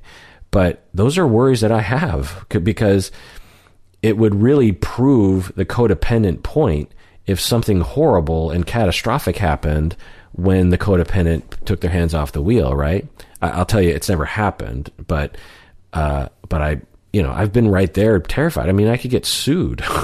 I think, you know, for, for directly advising someone, you know, I never tell them that's what they have to do, but, uh, we first establish we, we agree together that they have codependency and then i try to support them in their own efforts to try to convince themselves of their codependent issues. But but anyway that's something that um, as a therapist for you therapists out there you have to deal with when when you're helping codependent people deal with underfunctioners like you will start to feel their codependent uh, fears and it's real. You know, it's it's it's it's easier said than done. I guess is the point. It's easier to say, "Hey, I'm going to stop being codependent." It's much harder to actually not be codependent when you're in the midst of that enmeshment. All right, this next email is from annual patron Deb from Florida. She writes, "Thank you for doing this deep dive on codependency. I think this definitely needs more attention because I sense many, many people are struggling with schemas of being over responsible for others' lives." I wish this term could be separated more from the addiction field because I see it affecting those in abusive relationships, whether it originated from families with addiction or not. I personally see codependency originating from the same shame filled and neglectful upbringing that could result in narcissistic personality. The difference being in the tactics of control. On the complex PTSD forums, they describe it as the fawn response to trauma versus the fight response to trauma. Yeah, so just chiming in here. Yeah, I, I agree that, uh, and I have in my deep dive separated codependency from addiction. Certainly, is a part of it, a subset of codependency is uh, within dependency, chemical dependency, but uh, it's you know just as, if not more often, involved in non uh, substance abuse relationships. And then you're also saying that uh, codependency can originate in the sh- in the same environment shame filled and neglectful upbringing that could result in narcissistic personality. I agree with that. Uh, you know, we heard from that previous um, individual talking about, I think it was Jasmine, talking about how she was, um, you know, being neglected as a child. She had psychopathic, narcissistic father, and then a borderline mom who required uh, Jasmine. I think uh, was it Jasmine. Let's look. Uh, D D D D D. Yeah, Jasmine required Jasmine to be uh, basically the mother's mother. So the uh, the Jasmine was mothering her mother, and her mother was mothering the father, and so that's an extreme neglect. And uh, you're saying that the uh, complex PTSD forums they describe as the fawn response. So this is the uh, what I would say the appease response, um, but fawn is just another word for it. You know, we have the fight, flight, freeze, or appease, and the appease or fawn response is to accommodate, right?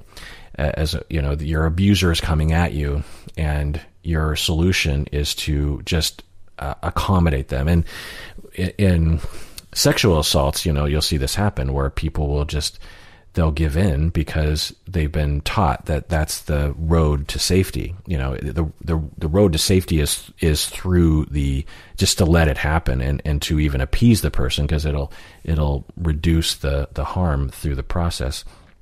And uh, you know, sexual abusers will actually look for people who have been trained to be that way from previous experiences. But anyway, so you're saying on the forums, they're saying that a codependency is the fawn response versus narcissism. Narcissism is the is the fight response. Yeah, I'd say that that's one way of looking at it. You go on to say, I've come to see that codependency was modeled in my family, which is full of enmeshment. I did not feel important. I do not have. I did not get my emotional needs met. I experienced abandonment. These factors likely contributed to my codependency. It's interesting thinking of it as a personality disorder my Spann-Fischer score was 65. So, you know, just chiming in here, the, the, the, the measure that I liked was the Spann-Fischer codependency scale. Um, and 65 uh, score, let's see, what is that? I don't know. I'd have to look it back up anyway. Um, so that's, I think, pretty high. Uh, for me, because of the familial relationships and modeling, there seems to be no alternative to the distorted ideas of codependency. In my world, self sacrifice and achievement were the only ways of getting positive attention. The two kinds of people that seemed to exist were either screw ups or superwomen. Emotional control was 100% normalized. Desperation and fear were always in the air. The fact that millions relate to these issues means the field should take it more seriously. End of email. Yeah, absolutely. Uh, and it's interesting because I say for my journey with codependency is, you know, I've definitely treated it before, but I don't think until doing the deep dive did I fully appreciate everything that it involves and the nuances, you know, the nuance between just circumstantial enabling and overfunctioning versus codependent personality and the schemas that fuel it. I don't think I really fully appreciated that. And it's embarrassing to be 25 years into my career and have that happen and to start to see people in my life like oh i think that person has codependency and to just now start to see it you know? And it makes you wonder like well what haven't i seen as of yet?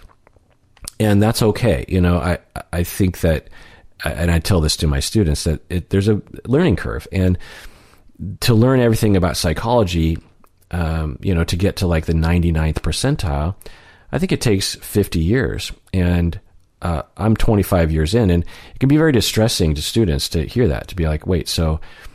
Uh, even after I graduate with a master's degree, having spent three to five years and you know fifty to a hundred thousand dollars on this thing, I'm going to be like 5% down the road of knowledge, uh, that's very upsetting to me.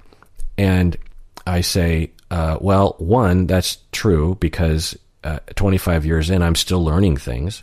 I mean, there were significant things that I learned like 15 years into my career, like things about trauma, things about myself that were revelatory. And I thought, oh my God, I'm so embarrassed that I didn't know this earlier. These are fundamental things about humans and psychotherapy and psychology that I'm just now crystallizing. Like that's upsetting, you know. And so with codependency, um, you know, I agree, I would agree with you, Deb, that uh, it needs more attention because it's so prevalent. It's such a problem, right? And even those people in our field that have some knowledge of it, it it seems like it's really limited. It's it seems like it's well, just stop it, kind of a thing. Stop enabling, or you're you're you have no boundaries. You know, you'll hear stuff like that, and instead of recognizing that this is a full blown personality disorder potentially with, you know, all the uh, wounds and the schemas thereof. Um, the other thing you said here was that uh, in your family, this is very interesting. It's a very common scenario. There were two kinds of people that seemed to exist in my family. They were either screw ups or super women. I think, you know, that's very interesting. All right, another email here. Patron Jesse from Kirkland. This is a colleague of mine. It's wonderful to hear from you, Jesse. Uh, he says, Thank you for the episode on codependency, Kirk. I found your analysis of Codependence Anonymous to be very accurate in that it is a mix of codependence and people with dependency issues. I first went to Al Anon to find insight into my mother's drinking and how it affected me as a child. I then migrated to Codependence Anonymous, and I found people there were mostly dealing with dependency issues and not codependency issues. I then went to adult children's of alcoholics and found that problem to include people, oh, and found that that program to include people who were overfunctioning and codependent and much less dealing with dependency issues. I attended for a year and it was very helpful to me. End of email. Interesting, Jesse. So you're telling me that in Codependence Anonymous, it was more dependency, more dependent personality, and less codependency. But adult children of alcoholics, it was more codependency that you were finding and less dependent personality, which makes sense to me because adult children of alcoholics, you know, obviously attracts adult children of alcoholics who are much more likely to be codependent and frankly less likely to be dependent because if you have a parent who is alcoholic, uh, it doesn't really work to be dependent because your parent isn't going to necessarily help you. You have to, a classic thing for uh, adult children of alcoholics is you have to grow up really fast. And to grow up really fast is counter to becoming dependent personality. Um, and it also makes sense that codependent anonymous would attract a lot of dependent personality people because colloquially and to some extent clinically, codependent has become synonymized with dependent personality. All right, this next email is from annual patron Mitch from Antioch, Seattle. He says, Cool deep dive. I liked how you went into, discuss- into the distinctions between enmeshment, dependency, and codependency. As someone with a 12 step background, it was a pet peeve to hear people misuse the term codependency. My mother has codependent tendencies that I have had to unlearn as an adult. It has been a difficult it has been difficult to process my resentment against her since her suffocating invasiveness was so closely tied to love that my differentiation was perceived as a rejection by her. I, I resonate a bit with the chameleon type in that I feel my personality shift depending on my partner's strengths and weaknesses. But I no longer unconsciously seek out damaged goods, quote unquote, in my relationships to give myself someone to fix. After some toxic relationships, I have started allowing myself to be more vulnerable, though as someone with avoidant tendencies, that is a long process just chiming in here. Well, I'm really glad for you, Mitch, that you're able to heal and uh, learn, and um, you know you really deserve that. And yeah, it's a lot of good self awareness here of well, you know, the path to becoming more happy and more balanced is to become more vulnerable and to ask for help and to reach out and to not stuff those feelings and to not focus on other people's problems instead of my own. But my avoidant tendencies are kind of getting in the way. But uh, you know, it sounds like you're well on your way, which is which is great. Um, you go on to say here, if my love language is acts of service, what sort of litmus test might I ask myself to determine whether my desire to do something like clean my partner's kitchen or run errands for them is a form of enabling or not? Just chiming in here. Yeah, this is a really good question.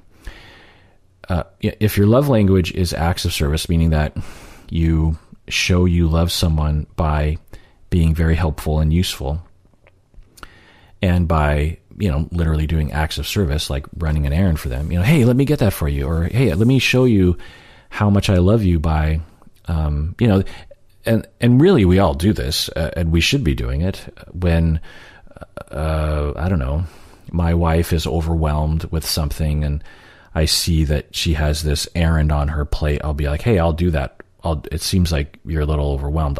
I can do that for you. And she'll be like, oh, I can, you know, really sense that it helps her out. And so, and it's, and I like to do it. It makes me feel like a good husband. It makes me feel like I'm being a good person, you know, and, and so we, it's a win-win. I get to feel good about myself for helping and, and she gets to have a break. So, uh, acts of service are fine and, and they're great and they should really be done by all couples. But if you're particularly oriented that way and you're codependent, how do you differentiate? Also, how do you even know your uh, orientation towards acts of service isn't entirely based on your codependent leanings? You know, I don't know. These are tough questions to ask. I, I would say the path to, you know, wisdom is exploration and, and, and watching it what it does, and that that's usually what I will uh, talk about with people is well, what does it do? You know, what's the effect? Because if the effect uh, with a partner by providing acts of service is to make them more dependent on you, is to make them feel like they can't do those things on their own, is to enable them from their own problems. You know, like they created you know they're frequent there's a pattern of cr- them creating problems and you through your acts of service save them from the consequences of their problems then although you know it might be coming from a good place from you it, it ultimately is is destructive but in all likelihood it is coming from a a um, you know codependent place and i will say that uh, like for me, I'm I'm not codependent, and so my acts of service toward my wife um, are. Uh, I mean, I'd have to do a, a, pretty quick inventory of of the kinds of things that I do, but there's really no risk of it becoming codependent uh, based and you know enmeshment based because of who I am and my tendencies, right? Um, so if if you have a codependent or an enmeshment angle to your personality, you'd have to be really careful about it. You know, I, I would say you'd have to err on the side of, well, maybe I need to. Yeah, that would be another thing to think of. It's like, okay, this is a gray area. If I'm going to do this for my partner, I want to do it. I feel a real compulsion, and I know it will really help them, and I know they'll actually really receive this as you know me helping them. So no one's going to complain. I'm not going to complain about doing this for them. They're not going to complain about me doing it for them. But it, this does have some risk of it playing into a codependent under function or dynamic. In those situations, what I'd recommend people do is like, well, what's another way I can show love? Because there's a lot of ways you can show love, you know? Uh, and the love language thing is adjustable. You know, you can learn and bolster other ways of, of love. And really, Mitch, it, it's you know it's possible that codependent people um, really have a harder time showing love through other ways. You know that they're really used to almost purely and solely showing love through acts of service, and so I, if you have that risk, I, I would I'd be careful around it. At the same time, you know, there's probably a lot of moments where it's not unhealthy. Just going on with your email here. Um, it's often discussed in Al Anon, SLAA, and Codependence Anonymous the phenomenon of the codependency as a mask, mask for covert substance abuse behaviors. For example, a man is dating a woman who gets blackout drunk every night, and the man has panic attacks and insomnia because of it. And if he doesn't get his two beers per night, he uh, uh, he see he, he has insomnia. He has panic attacks and insomnia if he doesn't have his two beers a, a, night. He and he can still come across as the responsible one and think of himself, think to himself, "I don't have a problem. She's the one with the problem." Yeah, uh, I read that poorly, but essentially what you're, uh, you know, bringing to the listeners is that there's a common phenomenon for codependents to um, be masking their their dependency, chemical dependency, through their codependency.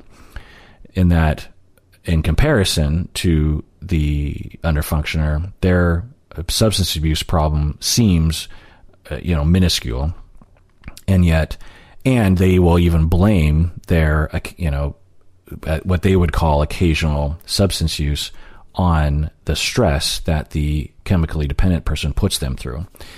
And in comparison, they can deny their own problems. You know, they're they're enabling someone else's problem and they're denying their own. And this is also a classic projective identification prep uh, and a classic projection that they think of themselves as having a problem, but they have a really hard time admitting it, so they're um, displacing it onto someone else, so projecting it onto someone else. You go on to say, since getting sober, I've gone out with a few people who seemed great at first, but I realized were harboring addictions that they were completely in denial of and not even willing to entertain the possibility of getting help. I felt somewhat betrayed by the fact that they never mentioned their substance use in their personals ad or any of their or any of our first dates. Yet I also sympathize that the stigma of having that sort of problem means that people try and keep it a secret. At what point in dating are they obligated to come out about that part of their life?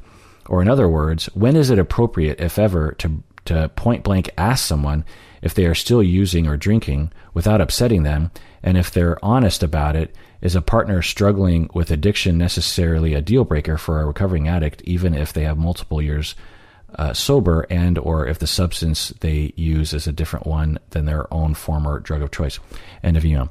Yeah, there's a lot of questions in there. Um, let me see if I can sort of parse this out. So you're saying, you know, at what point are people obliged to to tell you? You know, I don't think there's any obligation really. Um, I wouldn't frame it that way, but it's certainly. Uh, and then you also ask, you know, sort of the other side of the coin is like, when is it appropriate to ask? I would say if it is a must that you have someone that is, um, you know, I don't know what criteria you're, you're using for having a problem or not having a problem, but whatever that wherever that threshold is, I would absolutely tell people right from the beginning, look, I am a recovering blank, and I need to be with someone that is not using or not using beyond this threshold or whatever. I would say that in your Tinder profile because there are other people who absolutely are going to jump all over that because they're like, oh my God, that's exactly what I'm looking for. And it's really hard to find people like that because so many people have mild to severe substance use problems. So I can't imagine uh, just being in Seattle and just like, you know, swiping right or, you know, going on uh, dating apps or dating in general uh, trying to randomly find someone who is compatible with me personality wise and not suffering from an ongoing drug problem, drug and alcohol problem. Um, especially when the threshold for defining a problem um, can be, you know, pretty low when you're um, a recovering, uh, you know, uh, when you're going through recovery you know, it's not uncommon for people going through recovery to define a substance abuse problem as like drinking caffeine every day. I mean, most don't, but I've heard people that are going through Al-Anon or, you know, Alcoholics Anonymous will say that they need to be free of all substances completely, cigarettes, caffeine, you know, all sorts of things. And so, um, it wouldn't be unusual to have uh, essentially your threshold set such that like only 2% of the population in your area actually fits those criteria. I don't know where your threshold is, but, um, but yeah, I would absolutely be upfront. I wouldn't say that people are obligated to tell you. I, I, I, I get that it frustrates you, but you know, you're aware, you're, you've been in recovery and you're, a, I think training to be a therapist. And so, you know, other people aren't going to be like that. It's, it's, um, a lot to ask in our society for people to um, become aware of, of their problems because we just never talk about it or very rarely talk about it. So it's, you know, denial and normalization is extremely common, especially if you know you're suffering and you come from a family that had had that problem. So yeah, and then you say, you know, is it necessarily a deal breaker if you're in recovery and you are dating someone who is, um, you know, struggling with an addiction? Is it a deal breaker? It, you know, it could be for for you. Uh, it's not, you know, written in the stars that it has to be a, a deal breaker. It just depends on where you're at. Um, I would say that it, it wouldn't so there are two wisdoms. One is is look, why why screw around, you know, with this issue? Just find someone who also is in recovery and the two of you can you know, it's like finding two vegetarians or, you know, two people who like to exercise a lot. It, it's it, it'd be a a pretty big mismatch if you're like heavily in recovery and it's a big part of your life and your partner has never been to an AA meeting and drinks, you know, binge drinks on the weekends or smokes pot every day or something. You know, it it'd be really hard to make that work. I mean, it could work, but it it'd be hard, right? So, um, so that's one wisdom. The other wisdom is, uh, t- you know, to live and let live. It's like you're in recovery, great.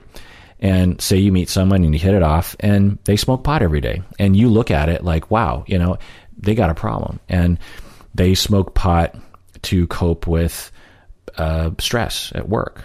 They smoke pot to escape. They smoke pot to deal with their traumas that they were that they had growing up.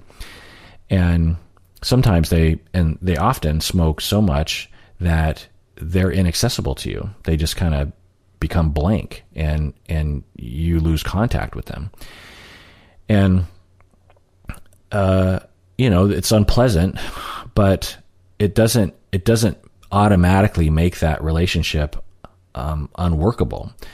You know, I've I've in fact I've had couples like this where one is going through recovery and the other one is doing exactly what I was saying regarding marijuana, and you know it there's conflicts and there's discussions and there's maybe cutting back here or this sort of thing, but you know substances are complicated and people's relationships with them are complicated and and people are free to do what they want, and uh, as long as there's there's uh, there's a way to make it work such that the person that is still using doesn't negatively impact the person going through recovery.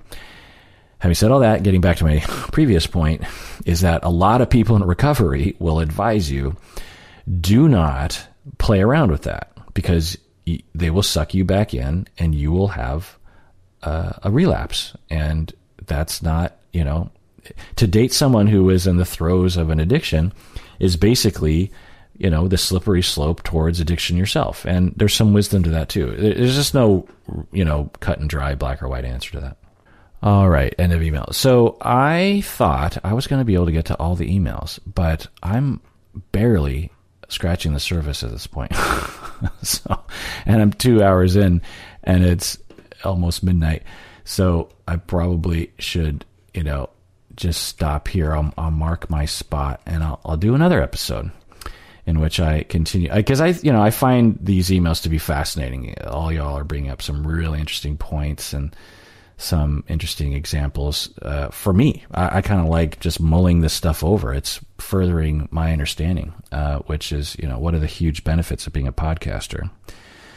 Um, you know, along those lines, what I was talking about earlier in terms of the learning curve, uh, for me, if you just there's the general learning curve, average learning curve of a therapist, but for me, becoming a podcaster has drastically increased my learning in the field because you know I, have been a professor for a long time, but one thing about being a professor and being a professor definitely helps you to learn. or gives the opportunity to learn because not only do you have to learn the stuff to teach it, but you have to learn it so well that when people confront you about the inconsistencies in the theory, you have to be able to respond intelligently, not defensively, but uh, you know you have to understand it well enough so that you can respond, and to not only teach the theory but also to help them to integrate it into their lives and to apply it to clients. You know, it's um, so I've definitely learned a fair amount about theory as a professor, um, and you know because I really put my mind to it, but the thing about teaching is you teach the same, you generally teach the same classes, you know, year to year. You certainly could teach various classes, but even in those, even if you taught various classes, the classes tend to deal with the same set of things, the same fundamental things that you need to teach trainees in graduate school. You know, things like codependent personality disorder or even any personality for that matter there's just not a lot of time to focus on that kind of stuff because there's there's more fundamental things that need to be discussed in, in, at least in the eye of most program directors and including myself for that matter when I was program director. I mean there are fundamental things about ethics and about how to take notes as a therapist and uh, how to listen well. You know the, these are more fundamental things. But anyway um, but being a podcaster, the thing about being a podcaster is literally every episode is about a different topic, or uh, or I will say often I'm, I'm driven to make new topic episodes. You know, I'm always trying to stay relevant. I'm always trying to make it interesting for y'all. I, I don't want to repeat myself. I want to go into new areas, and so when I do that, it's a whole other frontier that I suddenly become aware of, and I become um, and by the nature of you all becoming patrons, it gives me time because y- you literally pay my bills so that I can sit in front of the computer for a month studying something like codependency. I mean, that's how this whole thing works, by the way. and I, uh, you know, really learn it. I, I, you know, I've I've written research papers, dissertations, and and it's akin to that. You know, when you do uh, research or a dissertation, you're supposed to spend months and months reading and thinking and writing and you know getting feedback and that's essentially what I'm doing when I do these deep dives. You know, I, I'm I'm becoming this mini expert on this. I've, I've been given the opportunity to become this mini expert on this topic, and and to do it with so many new topics month to month and to, to learn so much and and it all compounds on each other because the more I learn about codependent personality disorder, the more I learn about personality disorders in general, the more I learn about uh, you know chemical dependency in general, the more I learn about systems theory and schemas and attachment. You know, like it all is integrated. All is there's it's synergistic.